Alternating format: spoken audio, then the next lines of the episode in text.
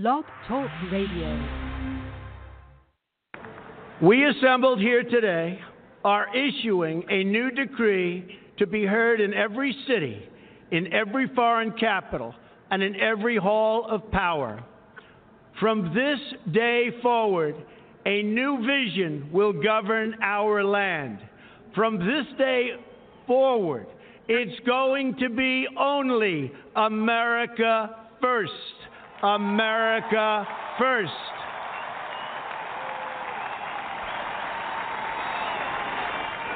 Every decision on trade, on taxes, on immigration, on foreign affairs will be made to benefit American workers and American families.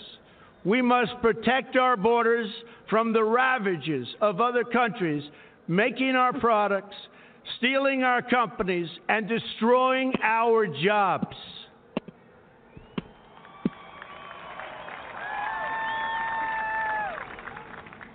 Protection will lead to great prosperity and strength. I will fight for you with every breath in my body, and I will never, ever let you down.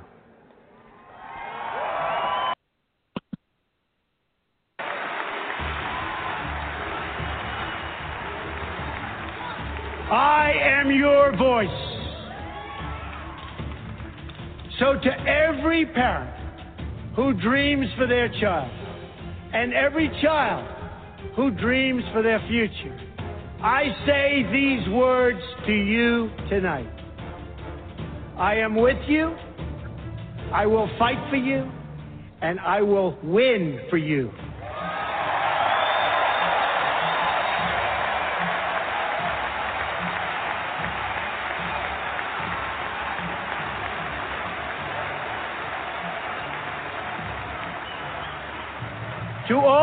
Americans tonight, in all of our cities and in all of our towns, I make this promise. We will make America strong again. We will make America proud again. We will make America safe again. And we will make America great again. God bless you and good night. I love you.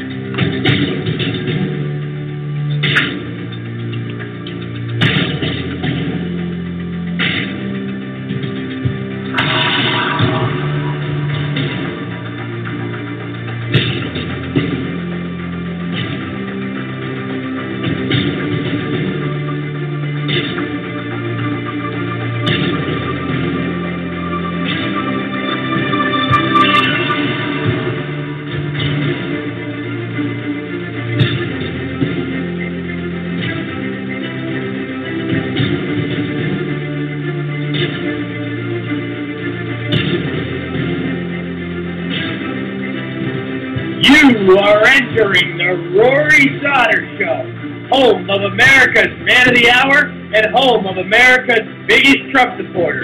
Climb aboard and buckle up your seatbelt because this is a wild ride. Nothing but unfiltered talk and the hardcore truth. Mega, mega, mega.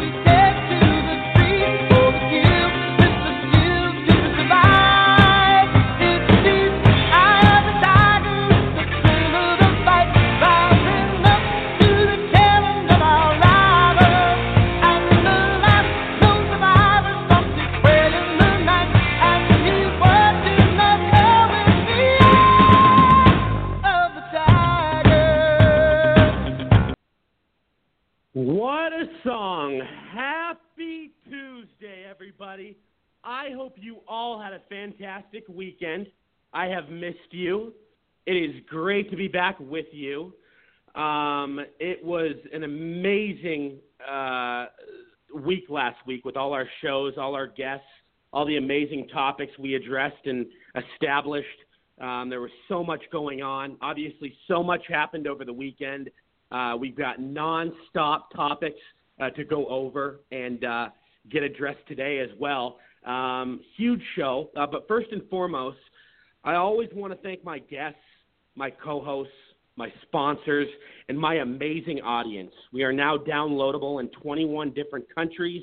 You can find us on over 50 different platforms online, and it just keeps growing and growing. Uh, like I said before, uh, such a huge blessing uh, to have all of you guys listening, and I'm so grateful, and it's moving way faster than I ever anticipated. So that's such a big deal, and uh, always know to the to the audience that you guys are the reason this keeps going. And uh, obviously, you know, my great special guests and my awesome co-hosts are a big factor as well. Um, let's get down to it, though. Um, much headline news. Uh, we're going to start obviously with uh, President Trump uh, ended the government shutdown and temporarily and he is giving Congress and the Democrats three weeks until February 15th to make a deal. Otherwise, he's going to shut the government down again or declare a national state of emergency. And what I find fascinating and, and absolutely insane is the fact that the left and the Democratic media is trying to say that he caved what what how did he cave if he did reopen the government temporarily for 3 weeks? What he's doing and I can tell everybody exactly what he's doing here. He knows the Democrats are so against the wall, they're so opposed to his agenda, and they know the wall is his biggest promise and his biggest fulfillment to his supporters. And by giving by giving Trump this this wall, they know they are seriously over the top defeated. So Congress is not going to come up with anything, and Trump is going to make them look foolish and, and make them look once again like they don't care about DACA recipients, which they don't, that the Democrats in Congress, you know, and neither does Pelosi know, and Schumer, like they claim. Otherwise, they would have made a deal by now. So, you know, there, there, there are so many options, but at the end of the day, Trump is on offense because he can cl- declare that state of emergency and build that wall any time he wants. I, I think it's probably the last thing he wants to do because he doesn't, you know, want to, uh, you know, take things all the way into his own hands for, you know, because of some controversy, backlash, you know. But you got to do what you got to do if the if the people in government are not willing to work with you. Um, I want to play a clip uh, by Lindsey Graham, who has been working really close with the president. And I want to tell you guys, I haven't been the biggest Lindsey Graham fan uh, my entire life, but in the last year or so, he's really grown on me, and he's really come together with the president and has really had the president's back. Uh, and he's really stepped up to the plate. So uh, I got to give praise and, and respect where it's earned to Lindsey Graham. But uh, here's what he said about uh, Congress, you know, coming up with a deal and uh, or you know uh, this president isn't going to play any games. Uh, one four. Senator Graham, you've talked to the president a couple of times. Yesterday, he was saying no short-term deal unless there is a down payment on the wall. Right. There is no down payment for the wall. So, what is his thinking? The best way to get uh, this thing to conclusion is open up the government. The bottom line is uh, the TPS recipients who have been here for decades uh, as a result of natural disasters, wars, they're going to begin to lose their legal status this year. You have DACA folks that are in sort of legal limbo. The president is willing to give 1.1 million people a better life if he can get a secure border. To my Democratic friends, you have voted in the past for wall funding greater than the president's requested. This is the first time in 12 years I've seen a deal where you secure your border and give a better life to the DACA TPS population If the Democrats do not work with us, the biggest losers, in my view, are going to be the TPS DACA recipients because this president will secure our border through executive action. Based on your conversations with him, though, is he leaning toward, if there is no progress in three weeks, using his executive authority or just shutting it down again? My belief is this needs to come to an end. That every commander in chief has an obligation, obligation to defend the country. How can you look at that border and believe it's not porous? You had a nine month pregnant woman climb over the wall. A couple of days ago, you had 100 people come over the wall using a ladder. So I think the president is hell bent on securing our border. He would love to do it through the legislative process. He's willing to give a better life to the TPS DACA recipients, put humanitarian assistance on, on the table. Here's what I think. Come February the 15th, if the Democrats still say, uh, go to hell on the wall, you get a dollar, that's it, they basically tell Trump, I'm not going to do with you what I did with Bush and Obama, then I hope he will go the emergency route. We don't need to shut the government down. We need to secure the border. And to me, the last best chance to do this win-win is between now and February the 15th. And based on the conversations you've had with your Democratic colleagues, is this uh, the end of the shutdown, the three-week extension? Is that going to push a comprehensive immigration deal? Is there going to be this huge bargain now the day after Valentine's Day? To my Democratic colleagues, I've been working with you for a decade. You voted in 2013 for $42 billion to secure our border, 700 miles of fencing. You've done this in the past. This president is willing to give a better life to the DACA TPS population. The TPS recipients are going to lose their legal status, and this president's willing to work with them if he can get something in return uh, securing our border. As to shutting the government down again, that makes no sense to me. What I want to do is shut down the crime coming across the border. The real danger to this country is a broken border. To my Democratic colleagues, this is the best chance I've seen since 2006 to get a deal that is a win win for all of us. Take advantage of it. If you don't, by February the 15th, this president has one choice left to do it by himself through executive action. That's the last option, but it may be the only option if Democrats won't work with us. To Nancy Pelosi, all you've done is say no. Every time he's put an idea on the table, every time he's moved, you just tell him no. All I can say is to my Democratic senators who took the floor yesterday, eight of you promised to work with this president to do more on wall security, border funding, barrier funding. if you can push your colleagues to where you're at, we'll get a deal good for the country. Last one. If the government quickly reopens today, will there be a State of the Union address in the House chamber with the Speaker, Nancy Pelosi, sitting behind President Trump on Tuesday night? I hope so. The more we can get back to get back to being normal, the more we can look like a country that has differences but still united in purpose, the better. It would be good for this country to have the president speak from the House chamber with the speaker over his shoulder, showing that we have differences, but we're also able to work together. To my Democratic colleagues, we've got three weeks to bring about a conclusion to a problem that's been going on for 13 years. To the president, thank you for giving us this opportunity. If you have to go it alone, it will be because you tried everything and nothing worked but going it alone. I'm somewhat optimistic that Democratic senators who spoke yesterday are going to make sure the TPS population does not go into the darkness, that these DACA recipients will have a better life, they can go to school, they can get in state tuition legally, and all that, all you got to do is to give the president a few billion dollars more for a barrier you previously voted for. That's all you got to do is to give him the same thing you gave Obama and Bush, and we'll have a deal that uh, that will be good for the country. Please take advantage of this. All right, Senator Lindsey Graham, you heard it here first before anywhere else. Dana, back to you. Peter Doocy, thank you for that enterprising reporting, and thank you, Senator Graham, for being there with us live. So, I mean, there you have it. I mean, Lindsey Graham, you know, puts it all into perspective. I mean, you know, he's basically telling it how it is yeah, just like I was saying earlier, you know, the last thing the president wants to do is declare a state of emergency. He'd love for everybody to get along, but if he has to take matters into his own hands, that's what's going to happen. And uh, you know, there, there's not much the Democrats can do uh, once Trump takes things into his own hands. And it's also going to make the Democrats look really bad. I mean, they already look really bad, but it's going to it's going to make them, you know, not as easy to to uh, work with in, the future on stuff they want to get done. Because uh, we all know Trump's a huge negotiator, and uh, you know he'll meet, he'll meet people halfway on certain things if they if they give him a chance. Um, you know, but I want to give I want to go to Josh real, real quick. What are your thoughts, Josh, on this whole thing?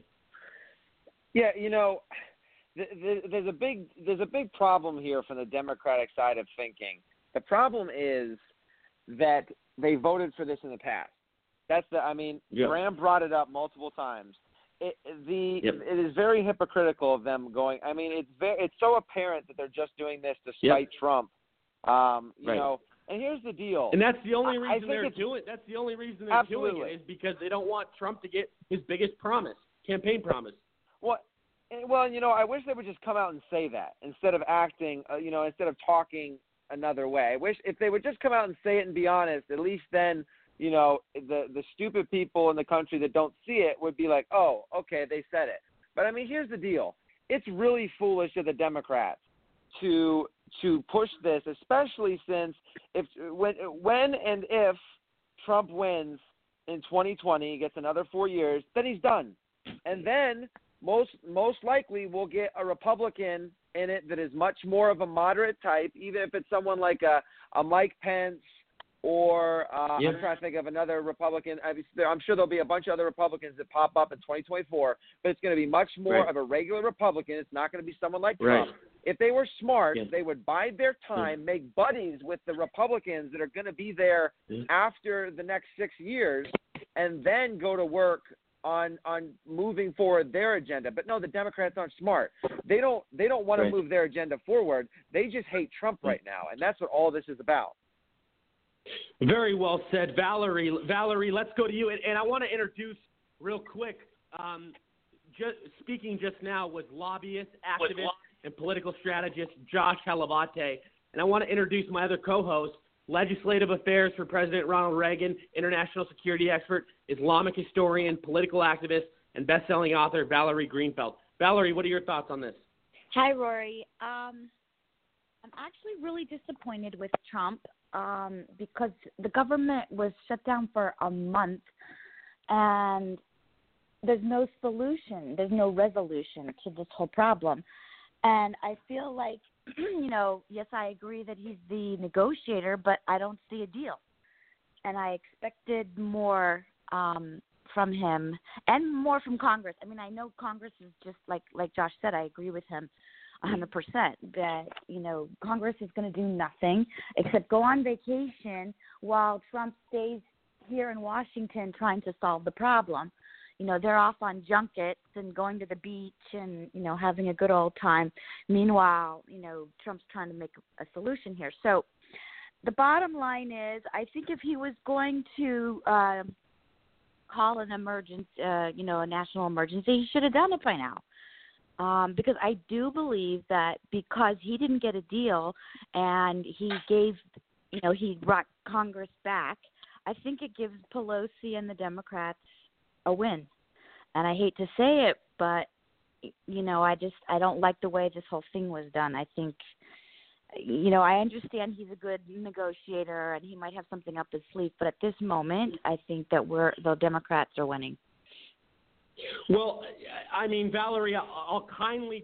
I mean, I'm going to kindly disagree with you on this. Um, I really think, and I, and I know this for a fact from everything we've seen from Trump, he's always a hundred steps ahead of everyone. There's there's a strategy he has in the back of his mind, and maybe it has something to do with this these oncoming amateur people in Congress wants to make them look like fools, and I, there, there's just something there. I I really think um, you know, he was giving he's giving them one more chance because if he goes out there, why in three, if he, but I'm telling you, if he goes out there for a third time and doesn't say state of emergency, then we really have something to worry about. But I think at this point, I think he's he has so many things up his sleeve, and I, and I think this is the balls in his. I think he's on offense 100% because the Democrats think they just had a huge victory and Trump caved. No, Trump did not cave because if Trump would have caved, he would have never said, "I'm only I'm only reopening it temporarily for three weeks, and we'll we'll go from there." So it yeah, just goes it to show. But I, I know it doesn't. Well, it depends how you look at it. But I will tell I will tell you this, uh, and I think a lot of people are probably thinking this thought. Maybe he needs these extra few weeks to plan this entire thing. I mean, a national emergency, you know, you can't just plan it in two seconds. They're drawing up an entire plan uh, in case this Congress backfires. I, I just, I have a He's really a strong month. feeling. He's had a I, month. I, I Rory, do know. you- I, yeah, go ahead. Do you, do you mind if I? I'm gonna I'm gonna rein back in on this, and Val, I'm gonna try to answer your question of why here. And as you know, the famous friend of show Dan Perkins said, I'm gonna I'm, I think I'm gonna go in a different direction. Um, Yes. I, I the one of the reasons I think that Trump hasn't gone with the emergency thing and has has brought this back in for this however many twenty something days, uh, these three weeks, restart the government is I think that they they are expecting a legal battle that is going to delay the Right. emergency past um, you know a, what a government shutdown would do. So I- the pro- I, I think they don't think I think the Trump administration thinks they cannot win from the I think they're questioning the legality of the emergency of it and I I'm almost a thousand percent positive as soon as they would declare a state of emergency that a a um, that a judge from California or Oregon or Washington Mhm. um, is going to send down an indictment and stop the whole not an indictment but to stop the whole proceedings of pushing forward. Exactly. So this is another reason why Trump is not in the in the best position here. I mean, he gave But in, I- and now he can't do what he said he was going to do. He has he Mm. doesn't have the border. He's closing the the um government. I mean, this is this just isn't good. I just mean, think he I- he's got to do his my- promises. here's my and maybe he You know, has all kinds of magician tricks up his sleeve, but at this moment we don't see them. So until we see them, I think he's completely in the doghouse. Well, well, I do. I do have to introduce my first guest, but I do want to say we're going to come back to this topic later on in the show. But I want to say before we before I introduce my first guest in in relation to this subject, Trump has not let me down or any of his supporters down uh, at all so far. If he has, it's been maybe once or twice. Uh, he's been very loyal and he's fulfilled his promises to us. And Trump knows politicians better than they know themselves. I've been saying that for so long on my show, and he's always a hundred steps ahead. So what I think this whole thing that he's doing, he's just exposing the Democrats more and and proving that they can't work together uh, to figure out a plan for border security, and it's just going to make them look more and more uh, foolish, especially with these newcomers that came in. So Trump, you know, th- there's a plan behind this. And you know, even Lindsey Graham said, you heard him. There's going to be no choice uh, if they in three weeks if they haven't came up with an agreement, but to declare a state of emergency. So I mean, you know, I guarantee you, and I can tell everybody this, and, and I and if anybody wants to throw wagers down, go ahead, bet. If there's no agreement in three weeks, Trump's shutting down the, either shutting down the government until there is one, or he's declaring a state of emergency. If any Republican or true conservative thinks that Trump's going to cave in three weeks again, then you guys are insane. You guys, you don't know Donald Trump then. Because there's no way this guy does not get walked on. He he, he does not. well, allow, I he think runs he's the being show. walked on right now because Okay, what well, in three said week- well, in three weeks- was his plan four weeks ago. It's the same plan. Well- Time's gone by and nothing's changed. Well, how, he's working on about a hundred different things a day for his for his supporters. So I mean, it's you know uh, he has a lot on on his shoulders. So you know, getting getting his biggest promise, uh, you know, this is going to be huge. Uh, in, in a few weeks, that wall gets built either through a deal made through Congress or Trump declares a state of emergency. I'll promise I'll take any amount of bets anybody wants that the government either either stays shut down until the wall's built or he declares a state of emergency. That that govern and if he does decide to shut the government down, it will not reopen until they make a deal. Because you know what? The Democrats think they won this one and they, they called his bluff. But wait till they see what happens in a few weeks. Um, I'm going to take a quick commercial break, 30 second, and then we are going to introduce my first guest. Would you know what to do in the event of an active shooter, a terrorist attack, or an unforeseen altercation? Whether at home or in the workplace, Skyrace Security can train you and your employees how to defuse a potential violent situation. Our goal at Skyrace Security is to keep our clients safe. With our professional and experienced Israeli Defense Force trainers, we teach strategies for safety that may someday save lives. Sign up at skyraysecurity.com for our workplace violence prevention and training classes or call 240 888 0682. All righty, we are back. We have a huge show tonight, a lot of guests coming on. I want to welcome our first guest, successful businessman, public speaker, and CEO of HotelPlanner.com, Tim Hentschel. Is that how I pronounce it? Yes, Hentschel's great. Yep. Hey Tim, was, how are you, I man? was saying Good- your pronunciation is great. I wasn't just saying my last name is great. Yeah. I'm- oh, okay. Thank you, thank you for clarifying that. Um, so, man, welcome to the show. It's your first time on the show. Um, you know, when, when my guests, when I get first-time guests, I usually like to t- have them kind of explain their background, how it all started. You know, where where where it uh, where it all happened. You know, the good stuff. You know, uh, where you got to, where you are today. Yeah, sure. So, you know, my family's been in the hotel hospitality business for multiple generations, and uh, you know, I, I grew up with it. And then when I graduated from Cornell, uh, from the hotel school, I saw that there was a need to do groups and events uh, through an online platform. So me and a, a business partner started HotelPlanner.com back in 2003, and uh, we've grown to now do 3,000 groups a day globally, and uh, for most of the major travel companies online, uh, we're the platform that they go to to get their their best group rates. And uh, of course, our direct-to-consumer site is uh, is Hotel Planner. Oh wow, and very very impressive. So, you know, Hotel Planner, uh, if I'm not mistaken, it is. Aren't you guys the leading resource for uh, reservations and, and booking and, and all that stuff right now? Aren't you guys right up there? Yeah, no, we we are. We'll do you know over a million groups, and uh, you know those are corporate groups, uh, special events, and uh, weddings, reunions. Um, Yeah. You know any type of groups, and and then major conferences, Comic Con, uh, you know Electric Daisy Carnival, Super Bowl, F1, Olympics. Uh, those are the kind of events that we'll organize and then make the the special rates for hotel bookings available to the general public either directly through the portal of the of the event or through our website or both. Very, very cool stuff. Very cool stuff. And you know, you have um, the the article that you're you're um, the headline that you're promoting at this point is the Super Bowl coming up this weekend in Atlanta. Uh, obviously, you have a lot of stuff you guys are offering and uh, promoting.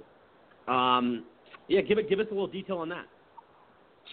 Yeah, so we've been working, um, you know, with a lot of NFL teams because we actually do their team travel and we've sponsored quite a few. The Rams are, are one of our our close, you know, team sponsor partners, and we this weekend have an ultimate football uh, pack where we're going to get four people the uh, opportunity to take a private jet from anywhere in the world to Atlanta and uh, Todd English was going to be catering uh, their meals. They're going to get a uh, signed helmet for the game. They're going to also get a tailgate uh, um, party that's going to be uh, catered by Todd as well as uh, invited to all the VIP parties, 50 yard line tickets. So they'll be at the Sports Illustrated uh, party, the Maxim party, uh, the Rolling Stones party.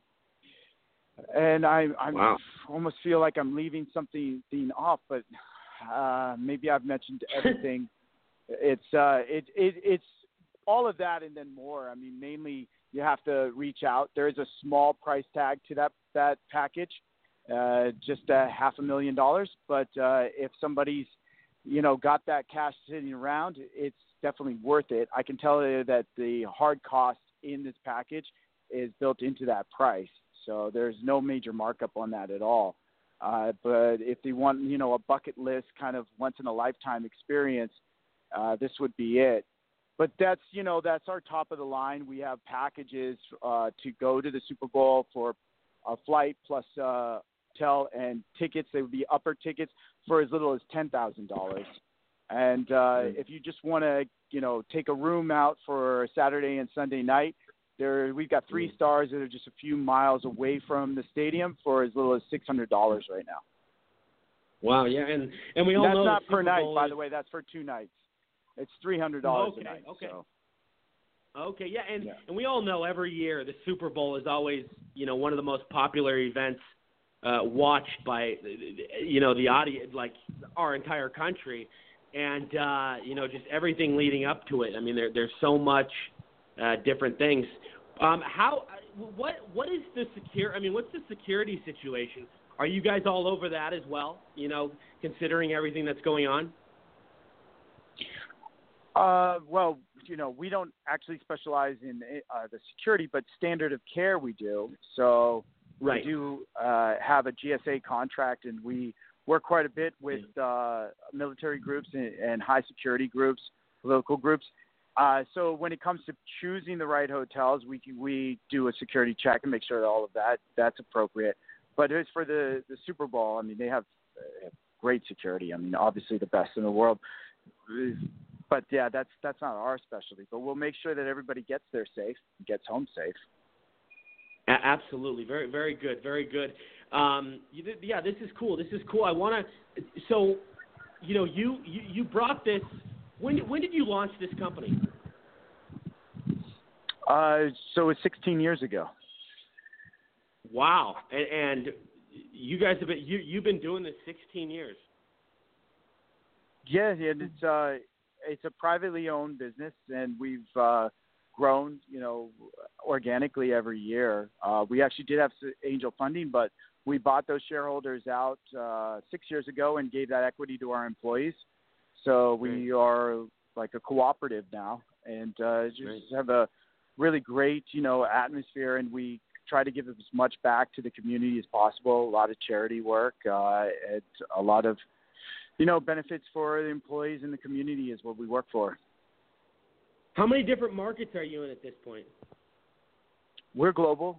So I actually reside out of our London office. Quarters is in wow. Palm Beach, and we have a Vegas office, Hong Kong office, Amsterdam office, and uh, we're opening up a Singapore office uh, in August of this year. Wow, you guys are all over the place. Very good, very good, and you know you guys are well connected. Um, Josh, go ahead.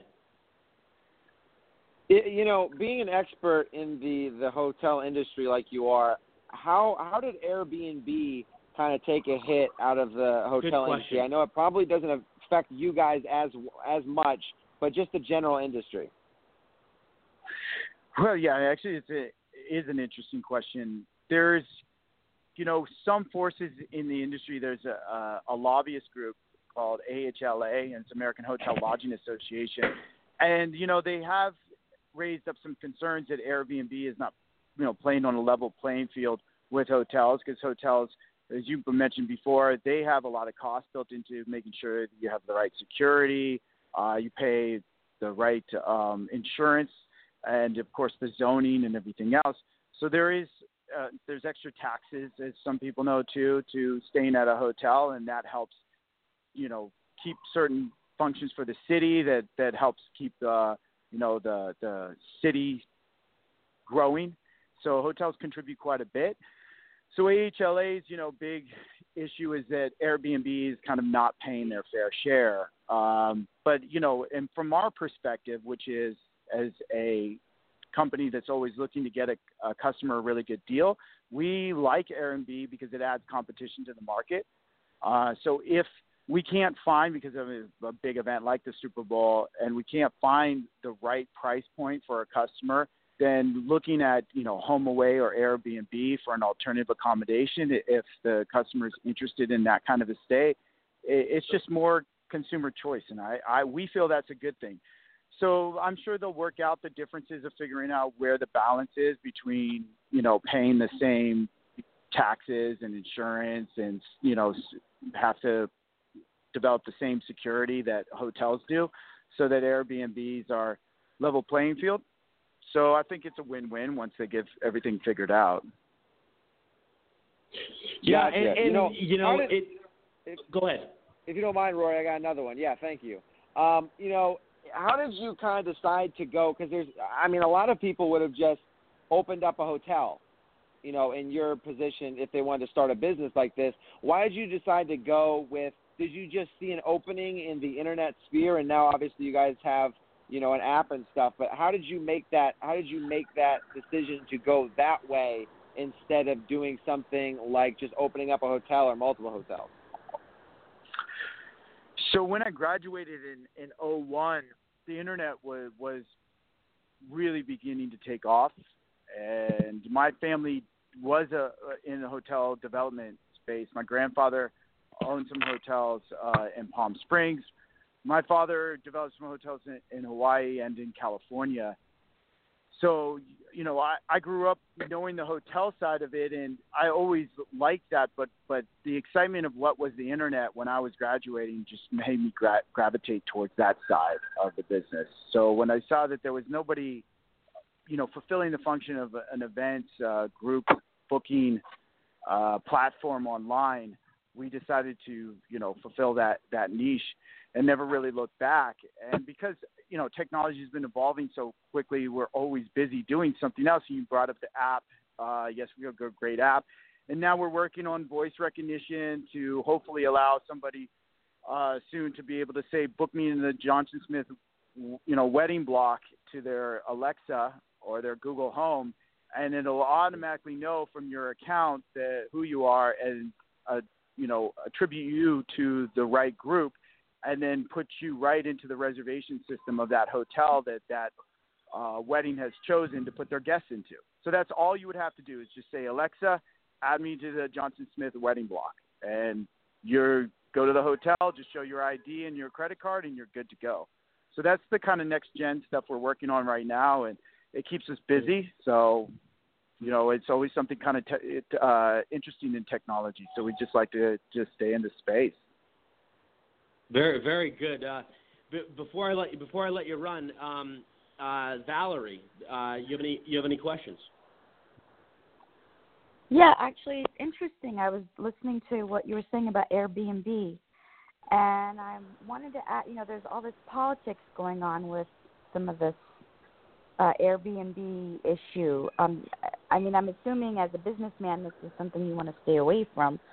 Um, but how do you handle political stuff when it comes into your business? Um, do you know what I'm referring to with Airbnb? Is it that they're boy- there some people are boycotting them because they don't they won't something about they won't um operate in Israel on behalf of the Palestinian territories. So I mean not that specific issue itself, but just politics in general. How do you how do you maintain your stance away from it? Well, you know, what I was taught in business school was always that your company ha- is its own entity, and so as its own entity, it doesn't have a political agenda. So it, it, I personally like to to uh, keep any politics that I would have or anybody on our executive board's politics uh, at home, so it doesn't really come into the boardroom. We represent the business and what's in the business's best interest. So, as a non-political entity, we just try to stay out of anything political as much as possible. And it seems like sometimes it, it will find you, uh, and then it's just a matter of us finding the best compromise we can uh, to, you know, I guess do the least amount of harm uh, and the most amount of Yeah. good uh, of it. And that's just a simple rule that we want to try to follow. But yeah, I know it's it's challenging times, you know, and it seems like there's more and more political uh, uh, companies that are almost using their company as a platform for activism. And Yeah. you know, each company's different, and each company has a different mission statement. That that's not our, ours. I mean, I, I'm I think we have enough challenges just to work on making sure our technology is always perfect. Every guest has an amazing time. Uh, you know, everybody's getting a great deal. So there's just enough on our plate right now to make our product the best that it can. So we obviously just avoid any distractions. And for us, politics is is a distraction. Mm-hmm. So, real quick, um, with because your your business is online, do you have any um, issues with cybersecurity or any worries about you know contaminating your your your customers' privacy? I mean, it's always a worry for for us and you, people who know our space. Uh, you know, there was just the biggest data breach in history just happened recently uh, to you know a very very very large company in our space. Uh, you know, data breach of uh, the hundreds of millions of customers, and uh, we work really hard uh, to to make sure we have the best security. Obviously, we have outside security uh, audit for uh, companies they come in and audit us make sure that we're using the best protocol possible. I think one of the things that we're really lucky on is that we keep all of our engineers in our headquarters, so we never outsource anything, and we're we're a very tight shop. So you know, I think we we benefited from from from being you know uh, in one location with all uh, our engineers working out of the same office and be, be very close uh, together on the same code. So, you know, it's it's I, I think one of the best, most secure systems that's out there. Of course, uh, as the CEO and and uh, founder of the company, I could be a little biased, so I'll put that out there. But you know, I have to say it's 16 years and we've never had a problem. So I think the record kind of uh, speaks for itself. But I I'm definitely not saying that as a dare for anybody who's out there. Is like, can we take on Hotel Planner? You're probably much more sophisticated than I even know, so please don't take it as a dare. I I just you know really hope that people appreciate what we do, and yeah, for safety, mm. that's our one of our number one concerns. So if you ever need an assessment, my company does um, cyber assessments for vulnerabilities um, and I can give you that information after the show if it's something you're interested in. Um, that's one, like you said, is one of the biggest um, problems with privacy and information online. And then you've got also the physical issue with your so the hotel itself. You you book people, but you don't own the hotel per se. That's for other pe- members of your family. That did I understand right, correctly? Right. Yes. So correct. you don't have to so, worry about the physical security at all then. Well, no, we have to make sure that standard of care says that our, our guest is secure, and we we do quite a bit in in that space to make sure that the hotel is appropriate for the type of group that we're mm. booking there. Um, mm.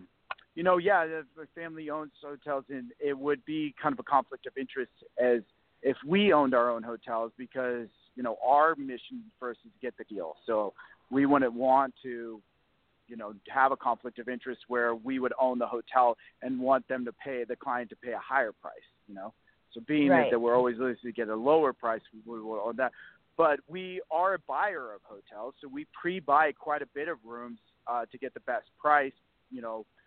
Buy them far in advance and, and give the owner you know some cash and for them gets us uh, the lower price than what you would typically and then we can turn around and sell that at a discount uh, we call that mm-hmm. a wholesale model, and uh, we do that for quite a few of our groups to get them, you know, extra special savings for what we call an instant group rate. And mm-hmm. uh, about 15% of our groups buy into those now, and they're a lot faster because you don't have to manually block the space. Uh, groups don't have to do a deposit, and they don't um, have to worry about attrition penalties. They basically set up a, uh, um, mini event site and then they send out the special deal and each member just books into it uh, that special rate whenever they're ready to reserve their room but the group coordinator will still get all the same benefits and points and free rooms rewards without having to do a, a contract that would require them to do a deposit or have any and I use the word attrition which is an industry jargon but for certain contracts, if you don't pick up a certain amount of rooms in your block, the group coordinator could have to pay the difference of what uh, they guaranteed to the hotel and what. So instant group rates, where the company, my company, pre-buys those rooms, uh, eliminates that risk from any group coordinator. Hmm. Very, very well. Thank said. you. Interesting. Very, yeah. Very, very well said. And and you know why, Tim? I really appreciate and uh, the you know the way you practice practice business ethics and you know put uh, you know leave the pol- you leave the politics out of it because you're absolutely right. You know, too many people use their business for for an activist platform. So I mean, it's it's a little you know out, outrageous. Uh, but but Tim, before you go, uh, please uh, tell everybody where they can find you and tell everybody the Super Bowl specials you have this weekend uh, for everybody listening, uh, all that good stuff. Sure. So we're hotelplanner.com, and right on the homepage, when you get there, there's uh, a big picture of a person catching a football in the end zone, and that image is clickable, which would take you to the special uh, package and discounted uh, hotel rates for the Super Bowl. So right on the homepage of Hotel. Planner. Right, and uh, I want to thank you again, man, for being here. Uh, the CEO of Hotel Planner, uh, Tim Hentschel. Uh, you've been a fantastic guest, um, and I wish you uh, so much luck in the near future. And uh, you know, you and I will talk. I'll, I'll definitely have you back. Uh, you, you've been a great guest, so thank you. Thank you. Have a great, great night. Thanks. Bye. You too, man. Take care. We're going to go to a 50 second commercial, and we'll be right back, everybody, with our next guest. Is video a part of your strategy for 2019? Hi, I'm Rob Hicks with Hicks Video, your remote video production specialist. Using equipment you already own, I help you deliver high value videos to your audience. From interviews and demonstrations to online meetings and trainings, I work with you to shape your stories and subjects that demonstrate your subject matter expertise. If you're a product specialist, sales executive, or business owner, we make video production simple and affordable. We do this so that you can make videos on a regular basis, whether it's daily, weekly, or monthly, to communicate about the topics and discussions that are important to you, your audience, and your business. To make your videos, we use HD video conferencing that allows you and your guests to connect to our studio from your home or office using your laptop, phone, or tablet. Once you and your guests have connected to our studio, we do all the rest. We take care of the TV graphics, the intro videos, the outro videos, the music, the behind the scenes production. Everything that it takes to either live stream or locally record your video for post production editing to social media, whether it's YouTube, Facebook, Twitter, LinkedIn, you name it. If you're tired of seeing the empty balloon commercials that are being made by your competition's social media experts, give me a call. I work directly with you, the subject matter expert, to help shape your story and ideas in a professional and polished manner via video. If you're ready to take a deep dive on your expertise and showcase the essence of your business via video, give me a call or connect with me online. I'm Rob Hicks with Hicks Video, the remote video production specialist, the doer's resource for online video production.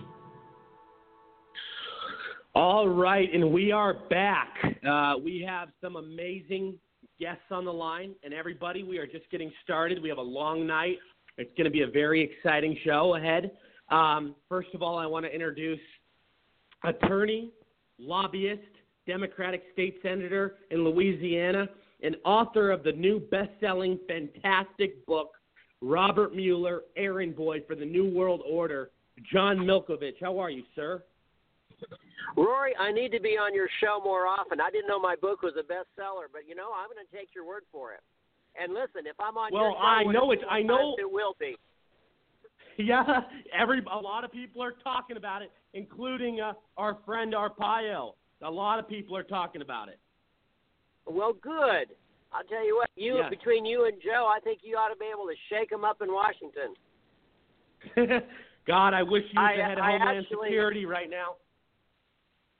Well, that hey, that's a great idea too. I sent Joe a, a, don- a contribution to support his run for U.S. Senate, and um, I just, you know, I, I feel like I, you know him better than I do, but I just feel like he's willing to take on the system and shake it up. Oh yeah, and, and you know what? The guy, the guy's 86 years old, and he has the same energy level as me. I mean, the guy still works 14 hours, 16 hours a day. I mean, the guy is a workhorse. Rory, you haven't Hey, slept in three weeks, so I mean, between the two of you, that's what, that's what President Trump needs: Rory and Joe. um, well, it's great. It's great to have you here. I also want to introduce economist, entrepreneur, motivational speaker, writer for Townhall, Newsmax, Lifezette, and a professor of finance at Stockton University in New Jersey. Dr. Michael Busler, how are you, sir? I'm doing well, Rory. It's always my pleasure to be here. Looking forward to uh, some good talk tonight. Excellent. And I also want to introduce uh, popular talk show host, entrepreneur, political activist, and freedom fighter, Will Johnson. How are you, my friend? For me, it's an honor to be here with so many awesome people. Excellent. So, you guys, so I, I was talking about earlier, obviously, um, you know, Trump reopening the government. I want to get to that in a second. But first, I want to play this clip uh, of Roger Stone talking to Hannity last night, explaining, you know, that they are Mueller is maliciously after him. You know, we, we know they have nothing on collusion, but these are other kind of supposed crimes. Uh, and we we hear Roger Stone saying uh, he's not he's not going to lie uh, for the you know about the president just to get a reduced or sen- reduced sentence. He's going to fight this thing all the way through, and uh, it's it's remarkable that Trump has this kind of loyalty uh, of a friendship with Roger Stone, and, and Roger Stone is standing by his side. But but let me let me say this real quick. That whole FBI raid on Roger Stone's house. I mean that the, the guy's not Bin Laden. The guy's not El Chapo. I mean, the guy is not a murderer. He's not a rapist.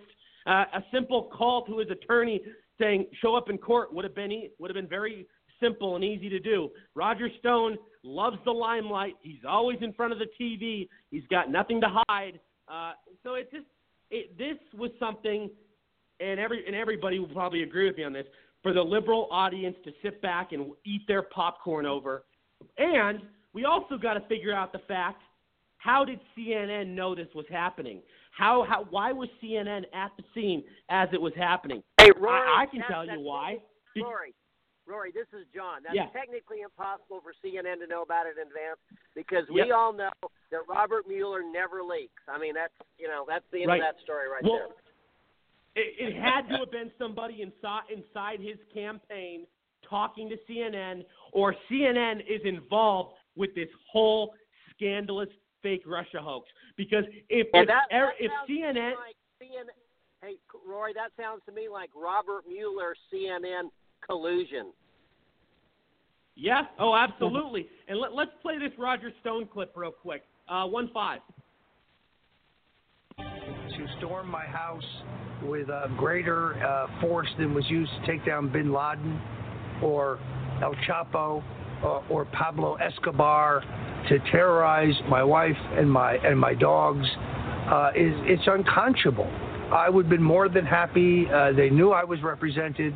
Had they contacted my attorneys, I would have voluntarily turned myself in. I would have been able to wear a suit and tie for my mugshot. It would have looked a lot better.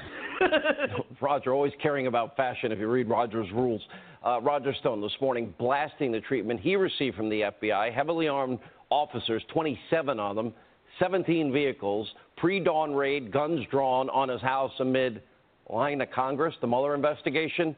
Meanwhile, Stone is expected to be arraigned tomorrow in D.C. on seven counts, including lying to Congress. Joining us now is reaction author of the book, The Myth of Russia Collusion, the inside story of how Donald Trump really won, Republican strategist Roger Stone. Um, let's get into the pre dawn raid and all the people that we mentioned in the last segment that we know lied to Congress. It doesn't happen to them. Hillary got a pass by a guy that interviewed her that said she he wanted her to win 100 million to zero. Um, what do you make that this only happens to you, Manafort, and Combe, but none of these other people that lie to Congress? And not saying that you did, by the way. Uh, no, Sean, it's extraordinary. Uh, Comey, Clapper, Brennan, McCabe, and Hillary themselves all lied. In their case, they lied about material, consequential things. To the extent that I made errors of memory in my four and a half hours of voluntary testimony, they're inconsequential. Uh, this is this indictment is thinner. You can watch CNN; they'll tell you it's a slam dunk. My attorneys don't think so. Uh, but I'm targeted here because they want to silence me. I mean, I'm 66 years old. I support the Second Amendment, but I don't own a firearm. I don't have a valid passport. I'm not a flight risk. The the court gave me essentially released me on bond on my signature, proving I'm not a flight risk. Uh, uh, I can't swim, even though they had two amphibious units pulled up to the canal behind my house. They completely surrounded my house You really with can't assault swim? weapons. Uh, I, I really can't. Uh, assault weapons pointed uh, at my at my uh, uh, uh, you know at my at my chest. I opened the door, looking down the barrel of two assault weapons. Uh, I am uh, wearing a Roger Stone did nothing wrong T-shirt and a pair of gym shorts. I'm barefooted. They handcuffed me, walked me out the street. I'm concerned because my wife is hearing impaired. She's virtually deaf without her hearing aids. She hadn't awoken. I was afraid that they would think she wasn't complying with an order and shoot her. Uh, uh, you know, uh, and the idea that they had to do this because they were worried that I would tamper or destroy evidence is absurd. I've been under investigation for two years. Why would I wait till Thursday? By the way, I've, I've destroyed no evidence whatsoever. And I'm charged with nonviolent process crimes. Process. Here we go again. No And conspiracy. here. Exactly. Um, it raises a lot of questions beyond the double standard, too. It Raises questions about the tactics. But if we have a dual justice system in this country, say goodbye to the country. And I'm serious. This, this should be nonpartisan. That for something like this, if there's no Mueller investigation, there's no jeopardy at all for anybody. And then you have to think of what Judge Ellis said. Are they putting the screws to you so you'll sing or compose and say what they want so that you don't spend or risk spending the rest of your life in prison? Well, I think in a great to a great deal, this is meant to silence me. I mean, my radio show at Infowars.com and our program is heavily censored. It's very hard for me to get the opportunity to defend myself. When I came out of the courthouse, I was being shouted down. I couldn't even make a statement. Uh, this is a, a, a not only effort to silence me because I support Donald Trump and I've been a critic of the Mueller investigation, and I think Donald Trump is making America great again. Uh, he's my friend of 40 years. I have great affection for him and his family.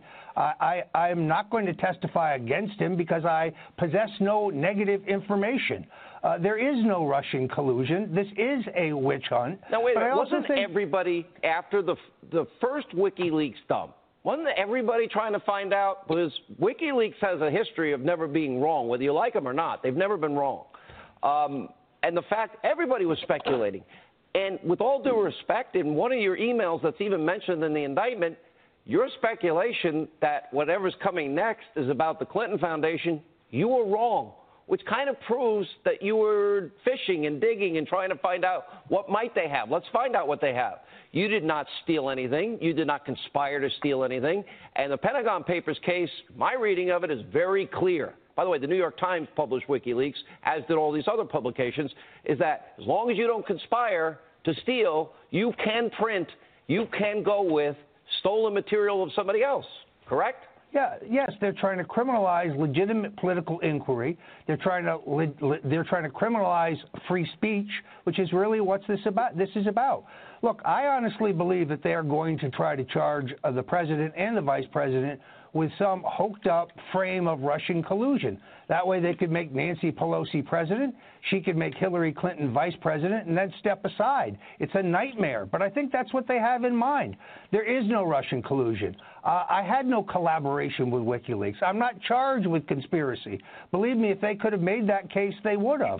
But they, they want to silence me because I will stand up for Donald Trump. That's Now, what look, this is really about. You have been, you proudly say you, you operate in political dark arts, meaning you also purposely try to mess with people's heads. Is that a fair characterization?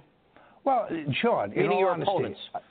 I I got a tip, a legitimate tip, that told me that the WikiLeaks disclosures were significant and that they would come in October. I hyped that tip relentlessly to drive voter attention and media attention to the ultimate disclosures because I was told they were a bombshell. That doesn't mean I knew what was in them. That's called politics. It's legal. No, That's by the what way, I you do. Uh, were wrong on one of them. Your mention of Podesta, you were talking specifically about one Podesta, were you not? And No, their I was work actually with the Ukraine, talking, correct? No, I was talking about both Podesta brothers because uh, on uh, July 31st, Peter Schweizer wrote a devastating monograph called From Russia with Money about John and Tony making millions from the oligarchs around Putin in aluminum, in uranium, in gas, in banking. And then on the 14th of August, Breitbart published another story by uh, by Schweizer tying Tony Podesta to the same Ukrainian political party as as Paul Manafort. So I said the Podesta's time in the barrel would come. What I was saying was I intended to get that information on a background basis to a number of reporters. Any other uh, narrative about what happened there uh, is false. And there was no controversy about my tweet for six weeks uh, until uh, it is alleged uh, that Stone was foreshadowing Podesta's emails being stolen. Let me be clear. I never knew the source or the content of any allegedly hacked or allegedly stolen emails. That is a lie. You know, Alan Dershowitz said it well, and I think it's evident in all of this 621 days. We're criminalizing political differences. We've got a dual justice system. That is a clear and present danger to this democratic republic. Uh, I'm sure it's not a fun time for you and your family. This shouldn't have happened in a lot of levels. Where's the collusion? There is none. None. All right, Roger, thank you. So there you have it, guys. Um, you know, first of all, Will Johnson, I, you know, you, you're doing so much activism stuff, and you're always out in the community making a difference. You know, you were you were one of the first Black Trump supporters. You're also friends with Roger Stone. Um, you know, speak on this issue a little bit. I know you've, uh, you've obviously been studying this like crazy and following it the last couple of days. The first thing that I noticed was how did CNN get exclusive footage? How did CNN and that's exactly what off? I was saying before the video started. How did CNN get there? Yeah, exactly.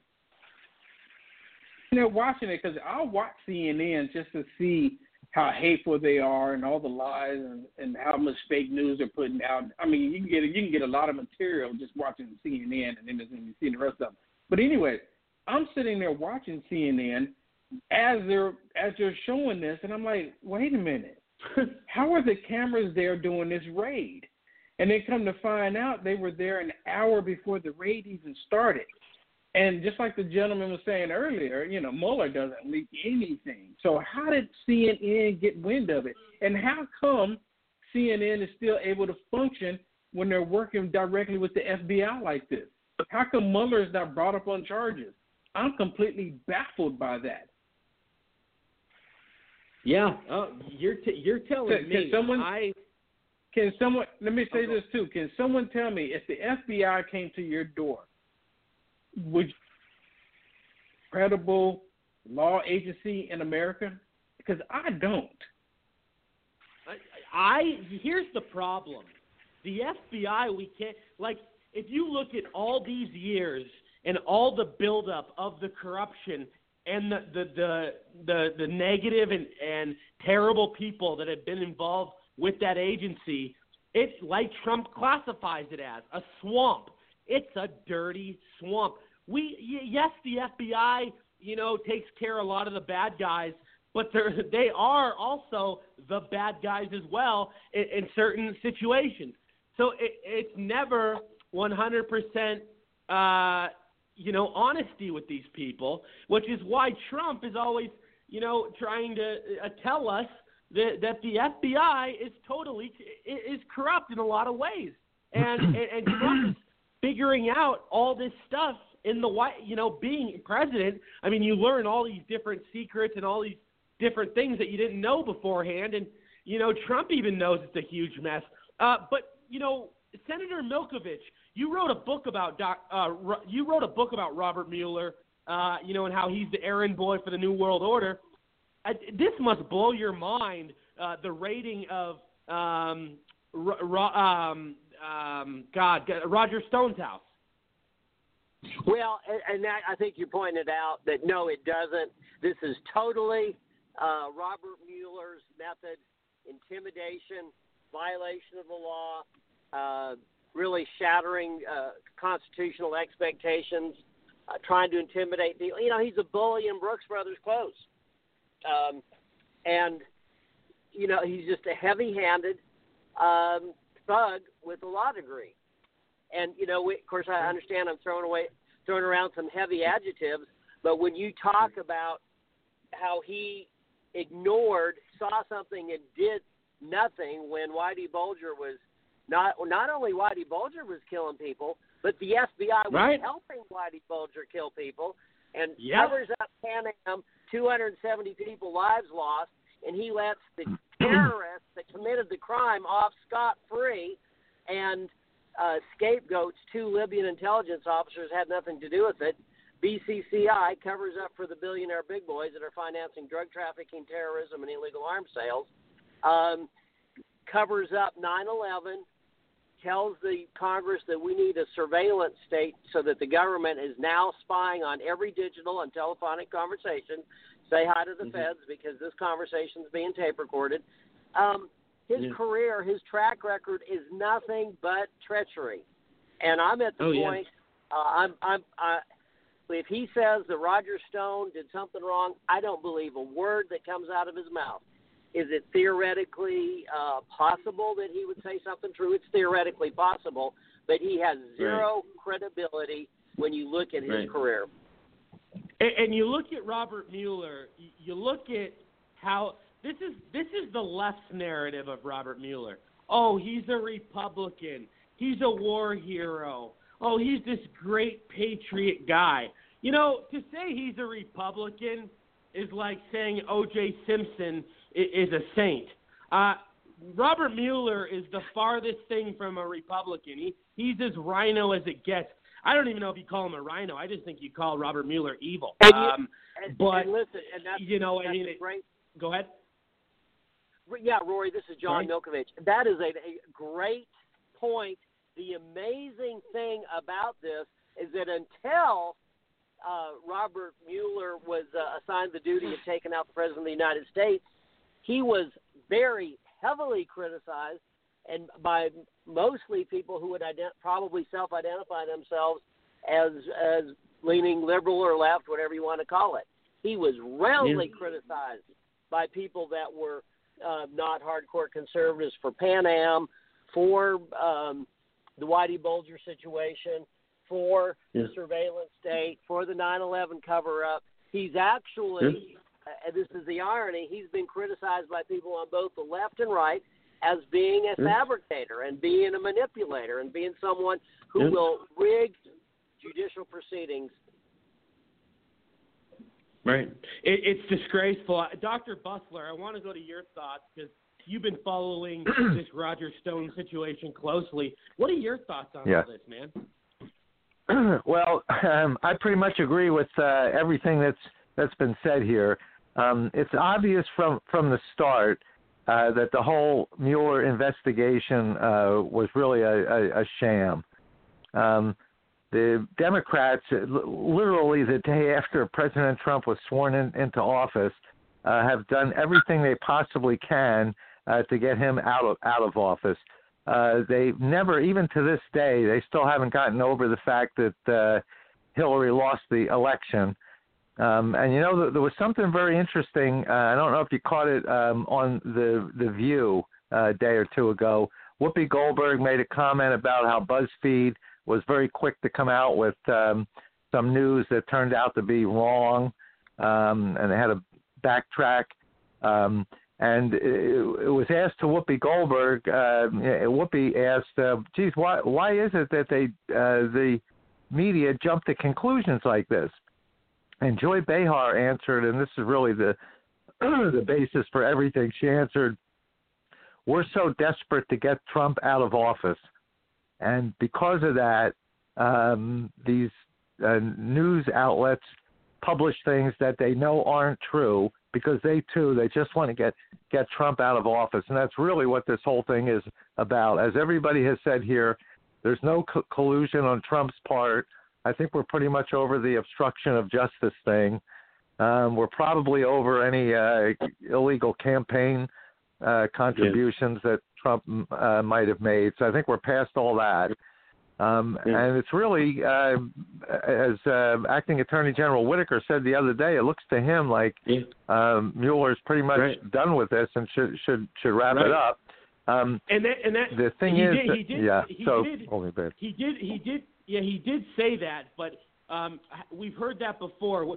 You know, but Uh, yeah, continue though. I mean, we've heard say that. before, but I'm just, I hope it's, I hope it's, you know, real that uh, that it's actually coming to an end. Well, well, the only thing is now he has these charges against Stone, and Stone is going to fight them. Uh, they're filed in the district court in uh, Washington D.C. It's my understanding that they're so busy uh, that this uh, Stone's trial may take a year before it, it uh, is actually heard. So I don't know what the status of uh, Mueller's investigation is, and whether uh, the fact that Stone is still in litigation with them uh, whether that's going to drag Stone out a little further. So I agree with you. We have heard this before, um, and it's it's still going on the Mueller investigation. Uh, for for for the um, welfare of the country, uh, we really need to wrap this thing up. No matter what Stone has, uh, what Mueller rather has to say, and it doesn't appear it's anything really substantial. But whatever he has to say, let him say it already and uh, you know let's get over this thing and uh, move the country forward. This is just a, a terrible black eye uh, for American democracy. I will. I will say this. I will. I will say this.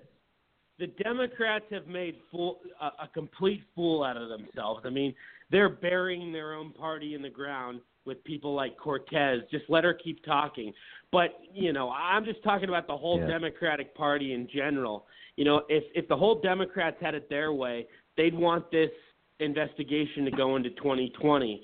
But Sure. if you really look at this investigation, let let's say this investigation does go into 2020, uh, win the presidential election uh, for you know Trump for Trump's reelection, and the investigation's still going on.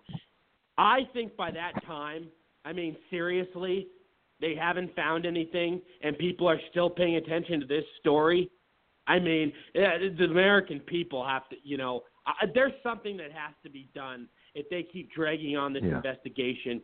There's nothing there. I mean, what is the And, and alternative? there's, the, well, the the the, the tide is turning in public opinion. I really believe that, uh, Rory. And I, by the way, I want to thank Will Johnson and, and Doctor. Is it Doctor Bessler? Am I pronouncing your name correct? Busler, yeah. Bessler. I'm sorry, like you're busting them. I like it. Yep. Um, you're busting them, and I, I think you know the longer it goes on, the less credibility it has, and it's really interesting. The longer it goes on, and the less evidence that they oh, uh, turn up, the louder the mainstream media screams that it's picking up steam, and people are saying, well, "Okay, picking up steam." Uh, where is the fire? Where's the water? Where's the you know? Where's the beef? Where's the Yeah. substance? Where's the where's the substance to this to the wrongdoing? I I thought this was supposed to be about uh, Donald Trump conspiring to Right. hack Hillary's computer.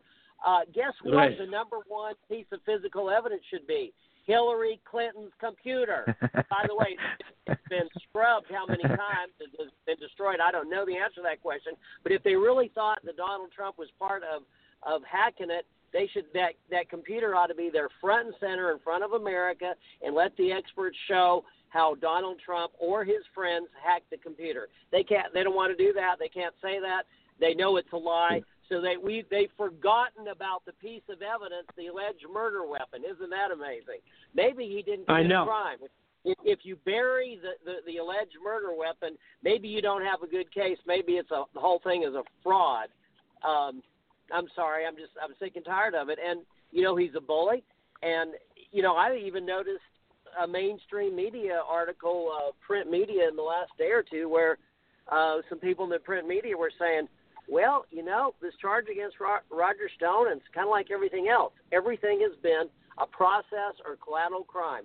No uh, acts, criminal acts taken to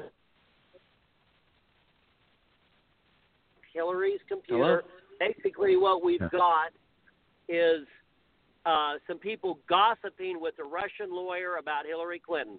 If they throw everybody into jail in America that gossips about Hillary Clinton, we're going to have 250 million Americans in jail and not enough jailers to keep us behind bars. Th- th- thank you, Senator. Very Actually- well said. I, uh, go ahead, Will. You know, I actually went out there and looked for the WikiLeaks emails myself. I can say that on the record. How, how many people didn't look for the WikiLeaks email? Yeah. I know, I know, right? Uh, jo- Josh, you, are- Josh, the legendary Josh Hlavaty. Let's go to you, buddy. Dang, I got the legendary tag now, moving up in the world. Uh, you know, the Oh, yeah. conversation has been extremely interesting. You know, here the the thing that really just grinds my gears is the fact that CNN had set up an hour before they went Yep. and supposedly surprise raided uh, Stone's house. Like, well, I, I don't I don't understand how that's. that's I mean, it's it's so bla- it's such blatant BS the you know of what the FBI is telling us. Like, are we ever going to get an answer to what on earth happened there? Like, that's just it's it's it's such failed to pay attention to detail by the FBI. I mean, it makes them not only is it absolutely unacceptable that that would have either had been leaked, had been told to CNN, had whatever, however they got the information, but also that it, it's unacceptable that they would allow something like that. The, the attention of detail, ha you know, they basically gave it no thought whatsoever if it happened accidentally, and if it happened on purpose, mm-hmm. it's it's absolutely inexcusable. Yeah, yeah. Uh, Valerie. Yeah, actually, I have a question for um, your panel because I haven't been following this AG, this new guy, very much, but it seems Whitaker. to me that he's connected to Mueller and that he is good buds with him. So I don't even understand why we're going down the same route again twice. Are you Yeah, talking let about me, um, Bill Barr, or are you talking Comments about on that? Whitaker? Yeah, Bill Barr. Yeah, yeah. Let me let me add. Bill Barr does know uh, Mueller, uh, and I think they they are even friends. But um, from what I know of Bill Barr, uh, you you may recall he was Attorney General for a little over a year, I think, during the first George Bush administration. He's he he's finally, I think, the right guy to get in there. Uh, look, as as much as I support virtually everything President Trump does, I think he's made a couple of bad appointments, uh, putting people in place. One, I think Jeff Sessions as Attorney General, I think really clobbered him because Sessions really uh, stepped out of being Attorney General and let Rosenstein take over, and his uh, motives were uh, not necessarily in the best interest of the the the, the country. the- This is the biggest constitutional fight of the century, and he did a stand down. Excuse me for the interrupted. I'm sorry. Go ahead. uh, Bill Barr did what? I'm I'm sorry, I didn't catch that. Well, this is John Milkovich. I'm just saying that Yeah. you're right. Jeff Sessions stood down Oh, in the right. middle of the biggest constitutional uh, confrontation of, of this century, potentially. Yeah, Hor- horrible. I agree. Then uh, Comey had to go. There's no doubt about it. We got rid of him, and Trump, I thought, was going to put in somebody who would run the FBI the way it's supposed to, and everybody spoke very highly of Charlie Wray. But so far, um, I don't think he's doing such a good job either. Uh, he, the, the the FBI is the one that did the the raid. All 27 of the people were FBI people that did the raid on on Stone. Uh, so Wray had to okay this, um, and uh, you know any kind You're of a uh, legitimate uh, FBI director would have never uh, okayed something like this. As as was as John I think just mentioned. Uh, look, all they had to do was really uh, uh, call Stone's attorney and say, "Bring him in. He'll come in tomorrow morning," and that was the end of it. But they they Hey, and staged you know what, this You thing. know what I asked myself? Oh, who was talking? Sorry. No, go ahead.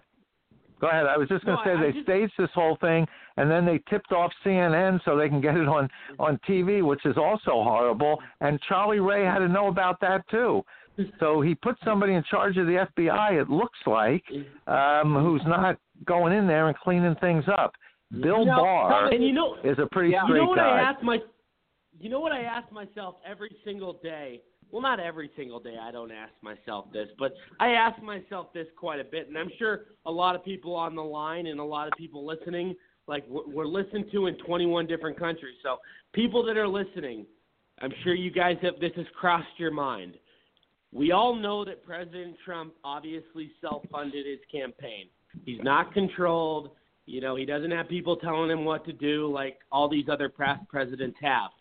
But at the same time, am I am I please tell me just so just to just so I can be, you know, just so I don't feel insane or anything that he doesn't have total control over some of the people that are appointed. Do you think he is heavily influenced in the wrong way on some of these appointments? I mean, or controlled? Like we look, I mean, obviously Kushner is family, but he's a globalist. But I mean, that's just one of many examples. Look at the Gary Coney got rid of. I mean, that was a terrible hire in the first place. Some of these hires don't make any sense to me. What What are your thoughts on that, Dr. Busler? I mean, do you think uh, the, this Yeah. isn't ultimately Trump's uh, choice at some sometimes? well, I, you know, uh, President Trump is not a politician; he's a business person. So I can understand the way business people's minds operate. He gets into into office. He has a huge organization to to build. Uh, because he's not a politician, he doesn't know who the insiders are and who the outsiders are. So he has to rely on uh, expertise, and he gets the expertise from other members of, of his party. Um, and I believe the members of his party uh, suggested who they thought were pretty good people, but uh, and President Trump relied on their recommendations. Uh, it turns Right. out that they're just not doing what they're supposed to do. Remember, being Right. president of the United States, you're building a tremendous organization. Most times you have somebody who's a politician and knows everybody in the party, knows how things work, knows how these organizations are built. President Trump is a business person. So he had to come in not really knowing all the Washington insiders, rely on people to give him uh, advice. And what's going to happen with the, the hundreds of uh, key positions that he's placing is you're going to get a couple people that uh, are not quite right. Now, a, a politician would probably uh, keep most of them there for a while. President Trump Yeah. replaces as quickly as he can. Um, now, uh, trying to replace Sessions was very tricky because of the whole setup, and Sessions recusing himself. Um, But he replaces where needed, and he's going to bring good people in. Um, as I said, I still think uh, with uh, Charlie Wray, he just didn't bring in the right guy at the FBI. From what I know of Bill Barr, to go back to what Valerie was uh, asking about, from what I know of, of him, he's a, a, a tough uh, guy, uh, and he's going to play by principles and not politics. Um, so I, I'm- a little more optimistic um, now about what the Attorney General's function will be uh, now that Bill Barr is here and Jeff Sessions is out. Remember, that the Attorney General is supposed to be the president's lawyer, essentially. I mean, he's the head of the Justice Department, but look, Eric Holder had uh, uh, Barack Obama's back no matter what happened, and Trump Yeah, never and- had that in Jeff Sessions. Right, and Eric Holder got away with so many things, including the Fast and the Furious. Let's not forget that. I mean, it goes on and on. But you know, I, I want to go to you, Will. I want to go to you, Will. But um, before I go to Will, uh, Dr. Busler, I do have a thought on what you just said. You know, I, I, and and this I think happens with a lot of the politicians and a lot of people that go to Washington. I think there are a good amount of people that go into politics for the right reasons, but I also think once once there's money right in front of their eyes, a bunch of it, uh, it, it changes them. And I think Bill Barr uh, could be one of those people, uh, especially if he's buddies with Mueller, which kind of concerns me. But you know, I don't want to make any sort of assumptions. I, we have to wait to see how it plays out. But the fact that Jeff Sessions was so conservative when he was a senator for all these years, and then he goes and becomes attorney general, and he's a big pussy. Uh, he was controlled by the deep state. They had to. They had to have Rory, been putting money in his pocket. Now. Let's be careful with our language. um, uh, Will, go ahead. In 2020. You there? Will? Can you hear me now? Hello? Yeah, I can hear you now. Can you Well, hear me go ahead. Okay. Yep. So my thing is, is where are we going to be in 2020? I mean, where does this end? I mean, we're on here talking on your show right now about the corruption that's going on, as if we're all not aware to it. We see We've been it talking about it blatantly in our years. face. Yeah, I mean, we're seeing it. So what's going to happen in 2020? Because personally, the Democrats stole the midterm election by doing all the voter fraud stuff that they were doing. So come 2020, how is Trump going to be reelected?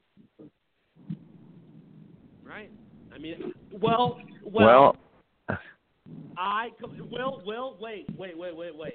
Will, you have second thoughts? You you don't think he's a guarantee? You know what?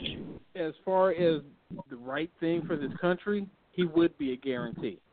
But what the Democrats have been doing, we're seeing it. The FBI, come on, is working directly with CNN, the liberal media outlet that wants to take the president of the United States out.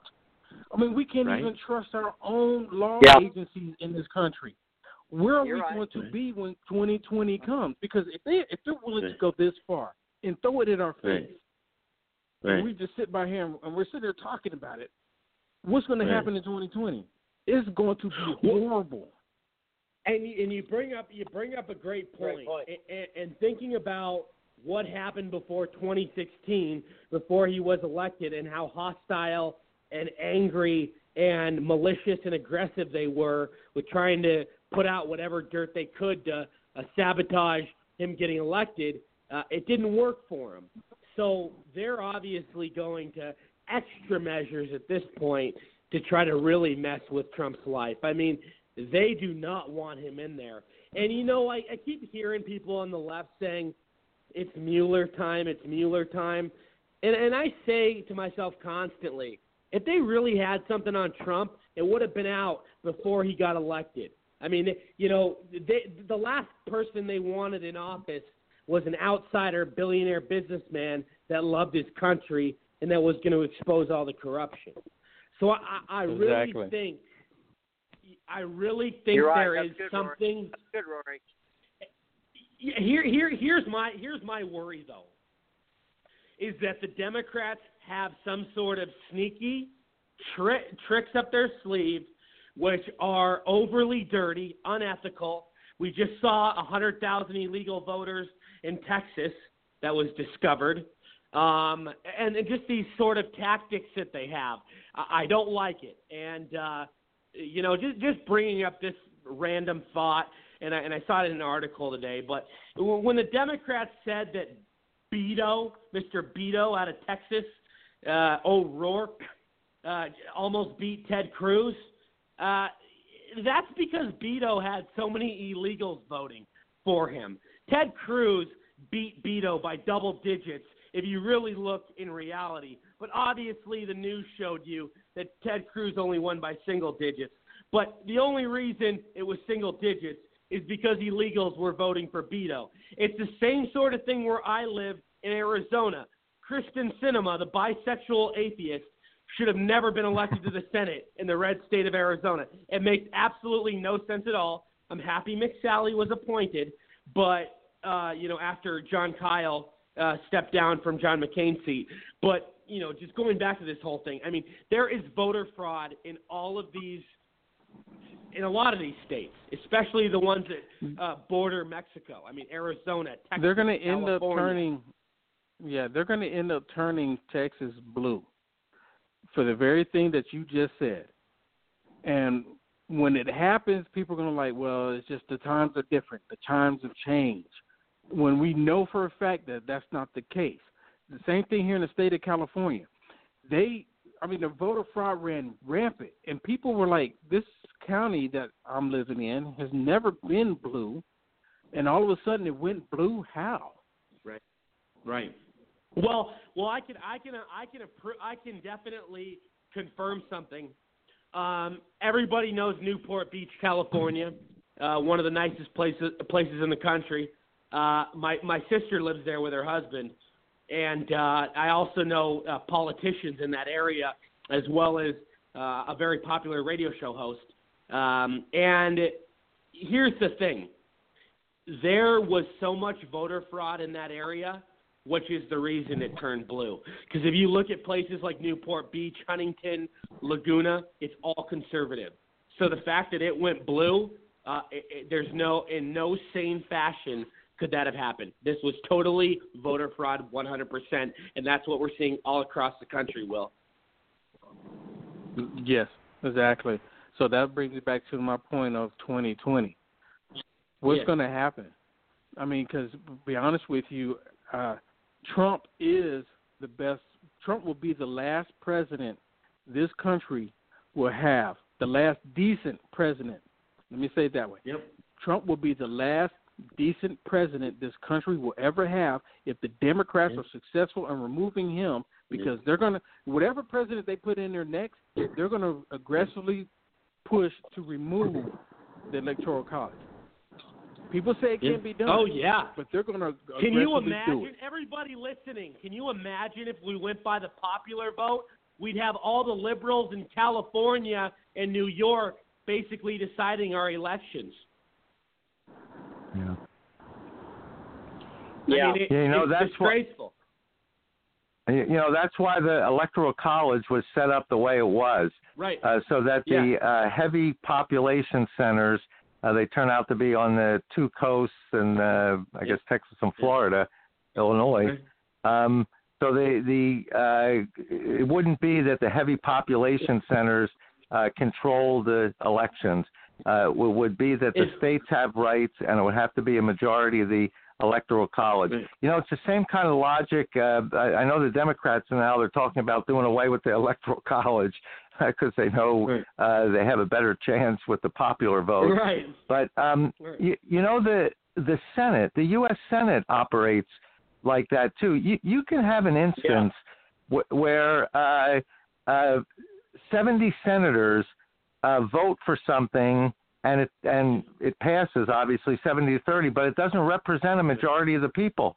If the 15 largest states, you have the the two senators from the 15 largest states vote against something that could be, that'll be a majority, but yet there are only 30 senators out of 100, so they end up losing. Now they set that up on purpose like that, so that uh, they would honor states' rights. That even the states with smaller populations would have sovereignty as a state and would have rights as a state. So they set up the Senate like that. Uh, now the House of Representatives is set up more based on population, so Democrats would like that. Um, but that's the whole idea of the electoral uh, college, and there's no way that uh, we even should be talking about uh, doing away with the electoral college. But the Democrats, um, you know, Will mentioned he's a little worried about what happens in 2020, and I certainly understand his his points with voter fraud. Um, it's somewhat a question of uh, who ends up. Of I think there are 30 uh, uh, announced or uh, discussed Oh, uh, over, being over uh, 30 de- over 30 Democrats Running. It's a total clown show. running. And I, like Yeah, I and don't know who's going to end up winning. Whoever has the most anti-Trump rhetoric will get the Democrat nominee. Uh, sorry, Busler. Yeah, that'll pro- that'll be probably somebody with uh, far left uh, views. I mean, already they're talking about a, a 70% maximum uh, income tax rate. They're now talking about taxing uh, wealth. Um, they're talking about uh, uh, Medicare for all. Talking about uh, free community college for everybody. So they're talking about a lot of very socialistic views. Now, if one of those 30 people uh, end up getting the nomination and has those very liberal views, um, history indicates those kind of candidates don't do very well. You look at uh, George No. McGovern, uh, Walter Right. Mondale, uh, Mike Dukakis. Uh, they all did very poorly uh, with that very left agenda. I don't think times have changed that much uh, Right. that the country Well, as a I- whole I- really wants that. if I can chime in, I would have to kind of slightly disagree with you just a little bit. I mean, I'm not Mhm. saying that you're wrong, but I would slightly disagree. And the reason why I say that because the left they're ex- they're excited, they're rallying behind crazy people like Alexandria Cortez, so Yep. Ocasio Cortez. So the the craziness of the left is like at an all time high, and it's getting higher, which I can't believe. But crazy Kamala Harris is Hillary Clinton 2.0, my opinion. She had 26,000 Let- let me crazy chip people in, show let up me for the chip in thing. here real quick. Will, I want you to continue, but let me chip in here real quick about her uh, before I forget to mention this. The liberal media has stayed silent and crickets about her affair with Willie Brown, who was the mayor of San Francisco many years ago, and he was thir- over 30 years older than Camilla, and Camilla slept her way to the top, and Willie Brown gave her a bunch of jobs to give her her start. And you know, this woman wants to talk about empowerment and women's rights. Oh yeah, that's so great. Oh yeah, that that's so empowering. Such such a role model. I mean, so yeah, sleep your way to the top just like another Yeah. whore. I mean, it, it, Yeah, literally. but but know- keep going though, Will. Sorry. They're okay, Oh, but and see, not to they're mention, okay not with to it. mention, Camilla Harris was not born in this country. Let's not forget that. We're going. We're dealing with Hussein Osama 2.0. Go ahead. yeah, and Hillary Clinton 2.0. She has CNN, MSNBC, the entire liberal media machine pushing her right now. They're in, the, she's getting so much free advertisement. They were complaining about Trump getting it, but all his advertising was negative. But th- so they're pushing her the same way that they push Hillary Clinton. And she got a million dollars in donations within 24 hours from liberals. it's crazy. You know, he continue. You know- continue though. I'm just saying. This is crazy. You know, you're right though. You know, if, Yeah, if, I could just say uh, to to Will, and everything he says makes a lot of sense. Uh, certainly, it appears from what we see in the in the media uh, that uh, the this leftist view, the socialist view, is gaining a lot of steam, and it is. But it's only gaining steam along um, with the people who live on the two coasts and in some of the population centers. Uh, you go to the rest of Middle America, and this is not gaining steam at all with with with them. Um, those are people that uh, have much more conservative views. Those are people that, um, when they want something, they understand they have to go out and earn it. Uh, they don't expect to be given uh, something for free. So even if uh, the left gains a lot of steam, which as Will uh, I think correctly points out they they are, uh, it'll only gain steam with that very liberal uh, class. Uh, and if you look at the rest of America, remember you have to win that electoral college. You look at the rest of America, I don't think this is going to play very well at, at all. Um, I know Well, Reagan. I think when he ran the second time, he won 49 Yeah. out of 50 states. And- uh, and I let- think uh, and only let's not- Mondale won his own state. Yeah, one, you're Yeah. absolutely right, Dr. Busler. Mondale only won one state. Reagan won 49. And, you know, there, there's so many people I know want to comment on this. And we are in a time frame, so I want to I want to get everybody's comments. But while we're talking about Democratic nominees and Camilla Harris and her corruption, uh, we might as well talk about uh, something, you know, positive uh, of somebody running, which is Howard Schultz. He's running as an independent, which is going to help Trump. And the Democrats are begging Howard Schultz not to run as an independent because they know it's going to secure another Trump victory. Um, and then here's here's a heckler over the weekend uh, d- d- saying saying stuff to Howard Schultz, and, it, and it's so funny. Listen to this. Go back to Davos with the other billionaire elite who think they know how to run the world. That's not what democracy means. We're going to get to that idea and in just a minute uh, because there is a lot on Twitter today. Okay, so so so Howard Schultz is running as an independent. He he thinks that you know he's been a Democrat his whole life. He's been a far leftist, and, and he thinks that he can make some sort of difference. Sure, he may get uh, you know some votes, but it's only going to help Trump. It's not going to help the left, which is why mm, oh, there's been multiple Democrats already uh, begging him not to run, but Schultz is still going to do it. And you know what? Uh, even though I like this because it helps Trump, I think Howard Schultz is the biggest scumbag on the face of the earth. He sold out our Seattle Sonics. They because I'm from Seattle. Everybody that knows me personally knows I'm from Seattle. Um, and I moved down to Arizona about eight years ago. But uh, he gave away our team in, in such a in such a, a, a such a dirty and scummy way, and they moved to Oklahoma City, Oklahoma City Thunder, but they used to be the Seattle Sonics. But just him as a businessman and people that have known him, I've just heard he's a, a shitty person, not a not a, a kind uh, individual. Uh, so obviously he's doing this independent run uh, for his own, uh, you know, uh, his own his own agenda. Because uh, he's a billionaire businessman. He started Starbucks. He knows he's not going to win. He, I mean, deep down, if you really want to do the math and the and the research and, and write everything down uh, and add it all up, this this helps Trump, and even every commentator tells that. Uh, but what what are your thoughts on this, Dr. Busler? You're the economist.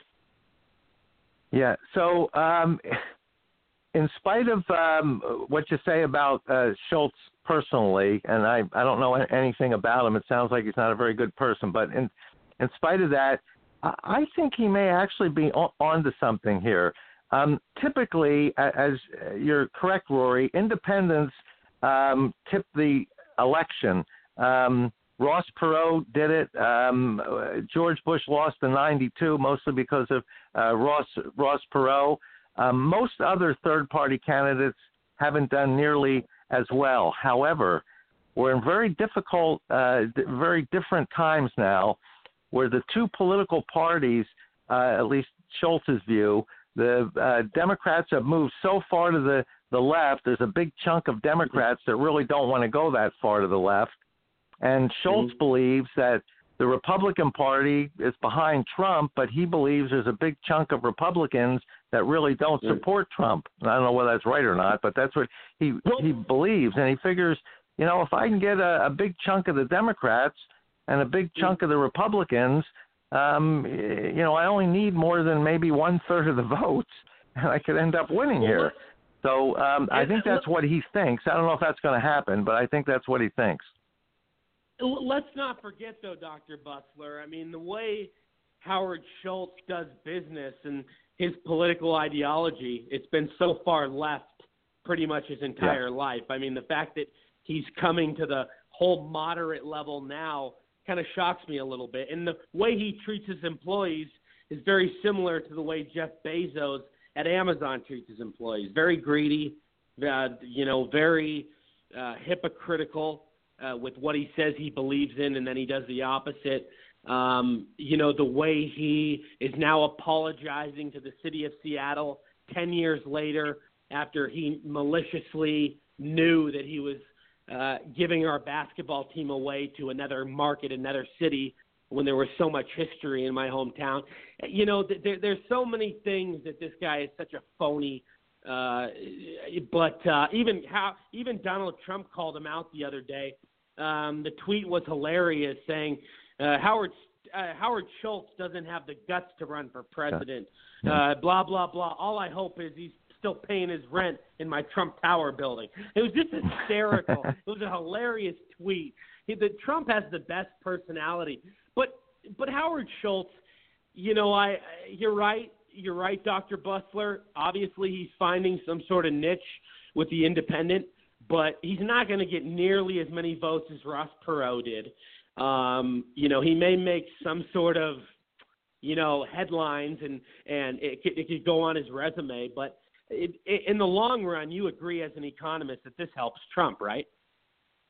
Uh, yes, it, it, it does. I mean, uh, Schultz is, is basically, as you say, a, a Democrat. He just says that uh, he's not as far left as the uh, yeah. leaders seem to be pulling the Democratic Party, and right. he thinks there's room for um, an independent. Um, as I said, I, I don't agree with him necessarily, but I think that's how he sees things, and he figures he, he has a yeah. shot. You know, there, there there may be some others. I think uh, Bloomberg is talking about it.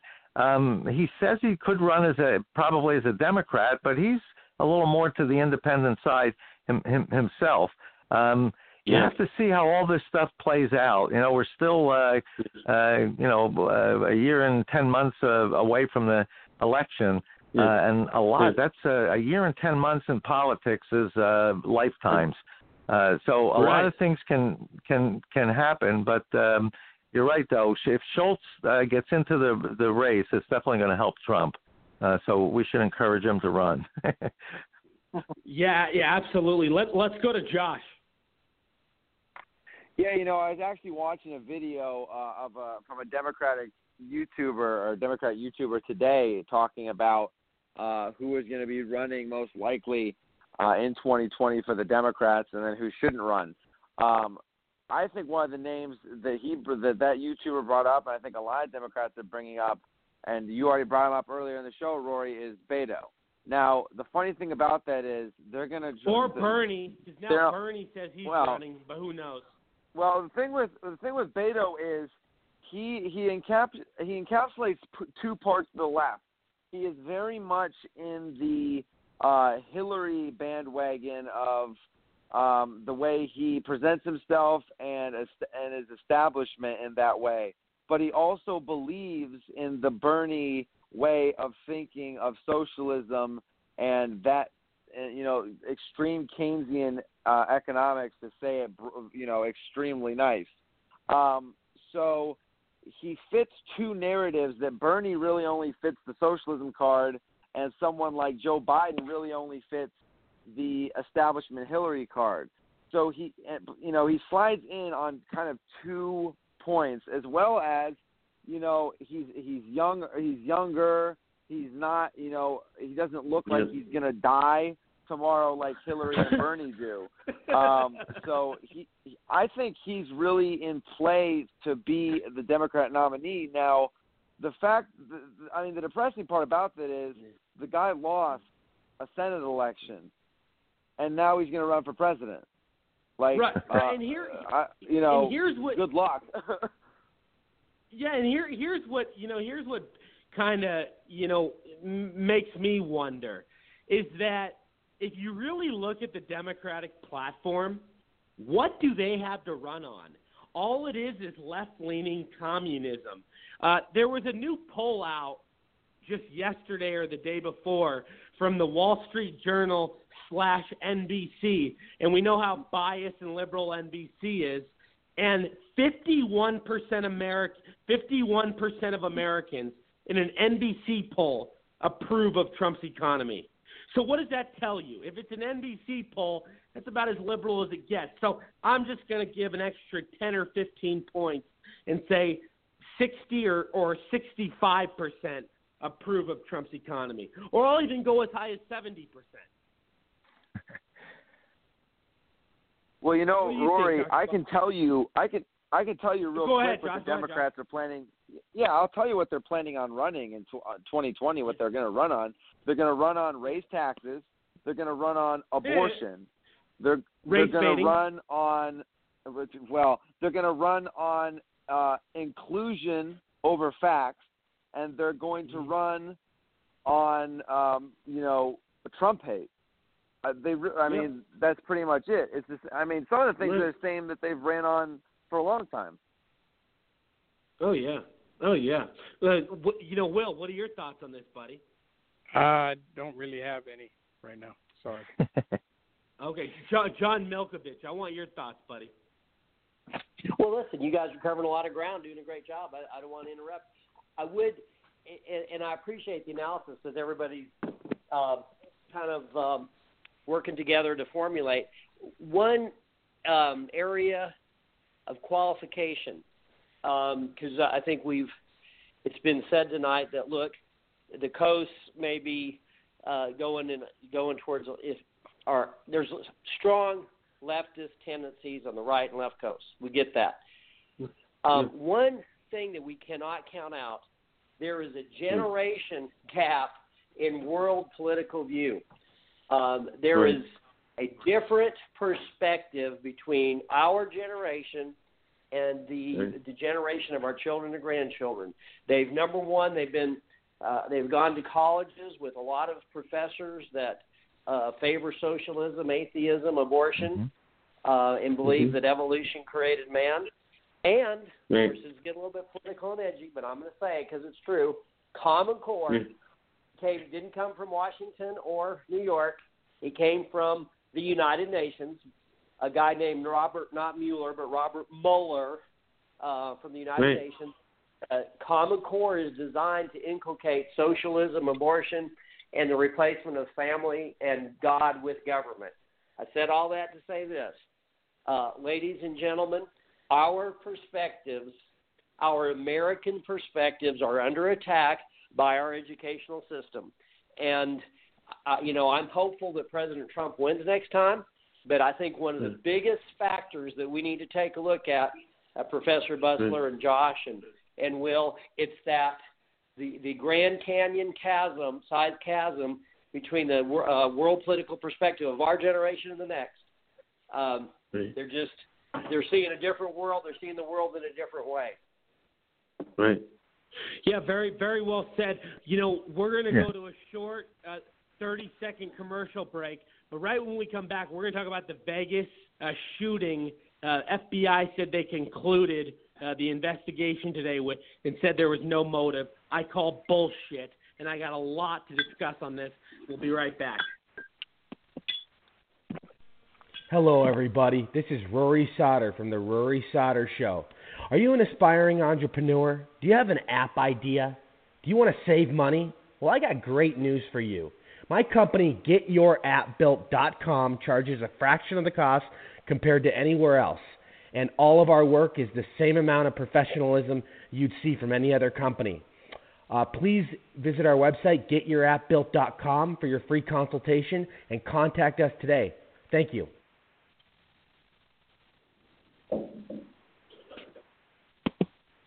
Hello, everybody. This is Rory Sauter from The Rory Sauter Show. Please visit the DonaldJTrumpStore.com for all your authentic, customized, and creative President Trump apparel and merchandise. You won't find products like this anywhere else, and best part of all, it's made here right in the USA. Use MEGA45 at checkout for 30% off your first purchase. Again, visit the DonaldJTrumpStore.com today for a wide variety of great selections. Thank you. Alrighty, we are back. Um, so let so today, obviously, uh, there was a report uh, regarding the whole Vegas scenario.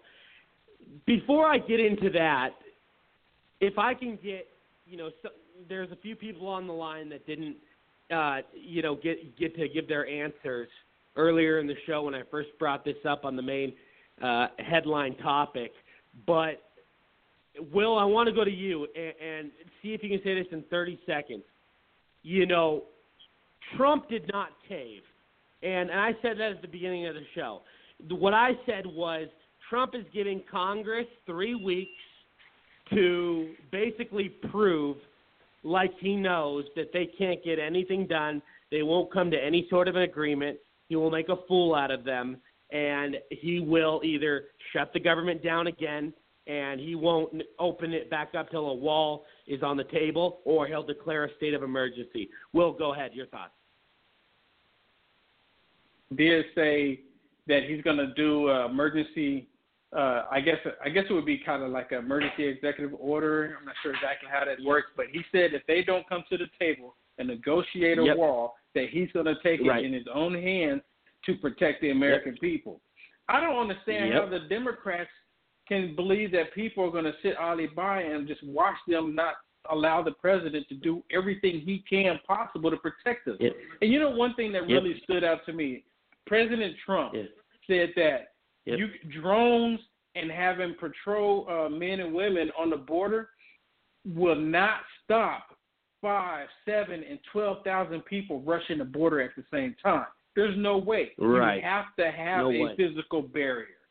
And the, and the Yeah, Democrats know that, and they keep saying that. You know what? What was really crazy to me is I, I saw a clip on CNN where they were talking They about said even El I'm like, Chapo. what did he cave on? He only gave them three weeks to make a deal, and then he's taking it into his own hands. um, what I'm saying is CNN even said that El Chapo said that they only bring stuff in through port of entry. So now El Chapo is credible. I mean, so of course El Chapo yeah. will be saying that because he doesn't want anyone to Right. believe that they're taking it where they are taking it. You know, he didn't. Right. I mean, so I personally, Yeah. I think what he did, he he did this so people would know exactly Right. how the Right, Democrats and it- Yeah, and he and he's testing the Democrats to prove the their their incompetence. I mean, he's exposing them. Uh, Dr. Busler, 30 seconds on this, and then I want to get into the whole Vegas thing. Um, I tell you, I gave I gave what I said. Uh, I'm going to pass on this. Okay, uh, d- d- Move on. uh, Senator Milkovich, uh, can you do 30 seconds? Because I talked about this earlier in the show before you guys came on. Yep. Your thoughts in 30 seconds uh, on this whole on this whole situation. Now, is that the? Are you talking about the Las Vegas shooting or? Or the, No, I, I'm talking about Trump reopening the government, and uh, Oh.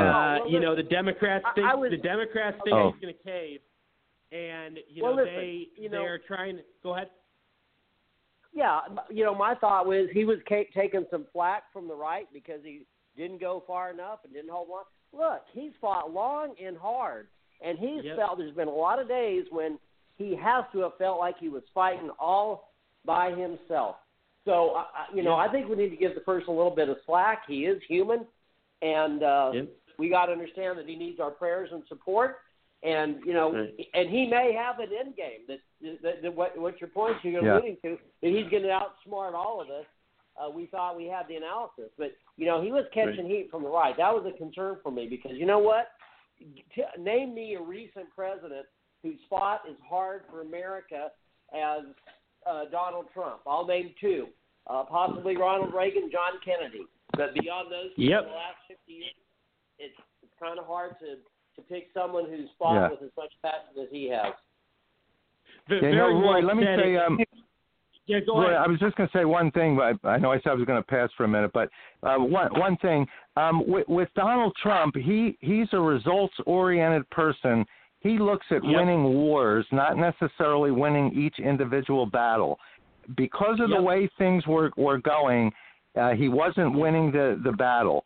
So he said, "Look, I'm going to do everything I can as a a, a, a, a someone who's trying to come up with a solution to a problem. I'll compromise. I'll I'll give uh, what the other side wants if they uh, promise to come and talk about it. So I'm going to give them their time. If at the end of the three weeks we haven't come up with something, he will get that wall built one way or another. Uh, so I'm I still have confidence in him. I don't think he caved. I think he made a good decision. uh, let's move forward, and he's looking to win the you're- war, you're not ab- necessarily win every battle. You're absolutely Ro- right. You're absolutely right, Dr. Busler. I, I said this. I said this early on, Dr. Busler. The fact that he's on offense. You know, it, Yeah. he has all the ultimate power. He's giving Congress three weeks because he wants to see if they can make a deal. He knows they can't. He's making them look foolish, and then he's going to have no choice but to take it in his own hands. And then that's not going to look good on the Democrats when they want something. As well as he opened this back up because he doesn't want federal workers to be held hostage. And you had stuff going on at the airports where TSA wasn't doing their jobs uh, taken as seriously, and people were taking guns on the planes and stuff in the last couple of weeks. I mean, there was a bunch of different things going on that he he needed to open this back up. And like he said, there's not there there's nothing that he did that caved. He said three weeks temporarily. Come up with a deal, or the government gets shut until you come up with a deal, and then I'll open it, or I'm declaring a state of emergency. So, like you said, and like I said earlier in the show, either way, this wall gets built. We are on offense, and for the Democrats to celebrate, they're just ignorant slobs, and they they're they're like creatures from another universe. I mean, they, they are they are disgraceful. Um, Rory? let, let let's get it. Yeah, go ahead. If I can make one point, this is Pam. Let me add Um, 15 yeah. seconds real quick. Uh, yeah, go ahead. How does one, how does how does President Trump benefit from the wall? How does he benefit? He's not going to make any money from the wall. If Right. No one's no one's paying him. He's going to have Secret Service Well, for the rest biggest- of his life. his So he's going to have security. it's his so biggest campaign so he's They not going wanna. He doesn't to need the wall himself. He's doing the wall because it's for the American people. Exactly. Right. Right. Yeah. And, He- and he's doing the, wall Democrats because he promised he would secure the border. Yeah, and then the Democrats know once they give that to him, then they gave him his biggest uh, promise to his supporters. I mean, they know that they've been defeated. Uh, but Pam, go ahead. Out of Ohio, go The- ahead. Thank you. Um, the one thing I think we're not talking about is the elephant that's in the room, and that's the GOP. They had two years they could have given him this. We Yep. could not. Yep. We could be out Yep. of this position. They could have voted that Yep. in. So, the, though the Democrats are being obstructive here, we can't let the Republicans who are trying to act like they're supporting Trump right now, when in reality Right. they're the ones that screwed up and have put him in this position. Very well, Exactly very well right. said. And and I I could go into so much detail about what you just said, Pam, and I'm glad you said it. Um, we do only have a few minutes left, though. I want everybody to stay on, but I want to talk about the last topic of the show, which is the Vegas scenario today. Um, the FBI concluded that they found no motive, and I call complete bullshit because this guy did not act alone. There's no way. He had something that he was, uh, you know, after. There was something behind this. You look at his girlfriend, and they're questioning. I mean, they're they're they've been in her face. Uh, she might have some ties to ISIS. She, I know she's not from this country. Uh, so th- there's so many different things that are unanswered, and there's sealed documents like there are with 9/11 victims and situations that they won't open. And for the fact the fact that Las Vegas hotel MGM Grand has all these cameras, has all this security, has all these people around, and this guy gets away with this, you're telling me this is not an inside job or some sort of terrorist act?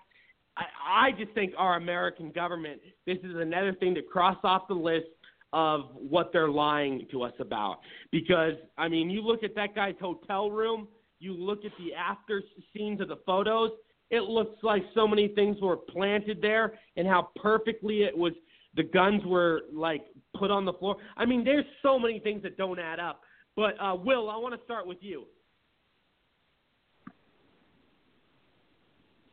Okay, you hear me? Yeah. I think. Can you hear me? Yeah. Yeah. Okay. Personally, I think that the uh, FBI is trying to cover their tracks. Yep. That's just my personal opinion. I think the FBI got caught again not doing the right thing, and there's some other stuff that's completely shady here that they don't want to let Yep. out. You know, there was rumor Yep. had it that there was a deal that the FBI was trying to do, supposedly trying to catch somebody into something, but it went south, went sour on them. Right. So I think, Right. I think personally, I think they're just trying to cover their tracks. Well, I said, well, I said from day one, I thought this was a gun control sort of set up, orchestrated event, uh, you know, by the Democrats uh, to to scare the the population. And I think a lot of people are naive. You know, I'm not a big conspiracy theorist, but I do know our government lies to us, and I think so many people are naive and they don't think about uh, certain things that are fixed and and, and set up set up. But uh, Josh, go ahead. Yeah, and in all honesty, I I have a I have a non opinion opinion on this. I really don't know enough, nor uh, it was never anything. This this issue was never anything that intrigued me for some reason. I I understand that it's interesting to some people, but I I don't I never get any sort of brain time to conspiracy theories or you know real theories or anything. It just doesn't not my it doesn't butter my toast so to speak. So I'll just pass on to the next person. Let, let's go to Senator Milkovich.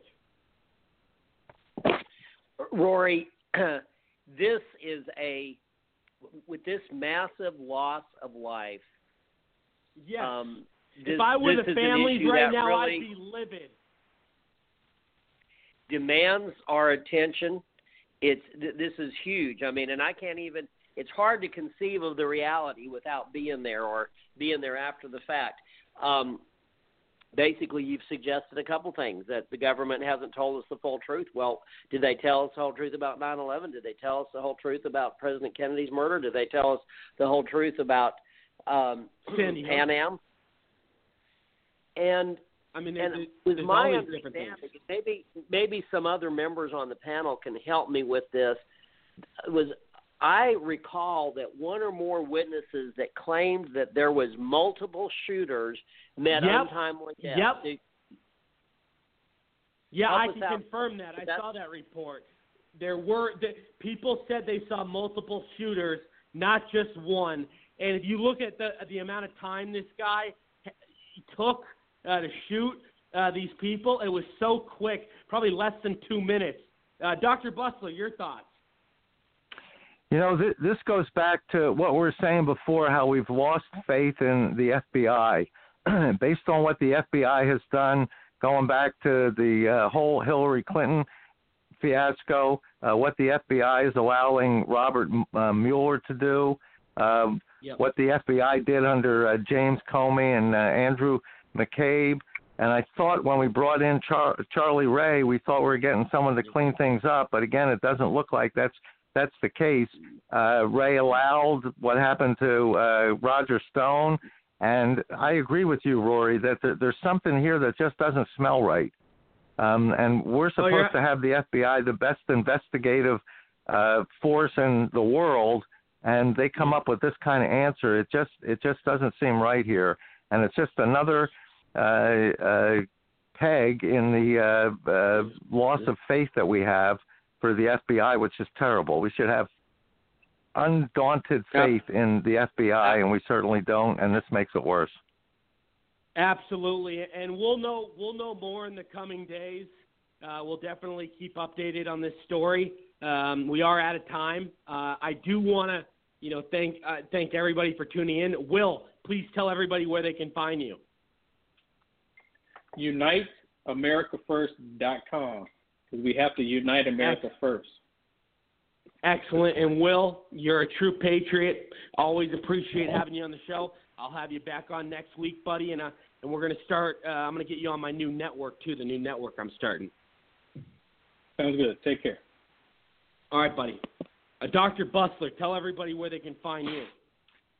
so my Twitter feed is at m busler. That's at m b u s l e r, and on Facebook, uh, you can search Funding Democracy. Facebook.com forward slash Funding Democracy. to everything I write there. My pleasure to be here, Rory. And- excellent, and we'll be getting you a part uh, of the new network as well. On my new network, this is Terrific. great. Um, and uh, I look forward to having you back on the show next week, Dr. Busler. Great. God bless you. Thank you. Uh, jo- Senator Milkovich, tell everybody where they can find you. Yes, Rory. Um, RobertMuellerErrandBoy.com is the uh, website of our for our book. Robert Mueller Errand Boy. Rory, great show. You really uh, confront some uh, very vital issues head on. Uh, great work. Thank you so much. Thank you. We'll have you back uh, either this week, uh, uh, and, later this week, or early next week. Thank you.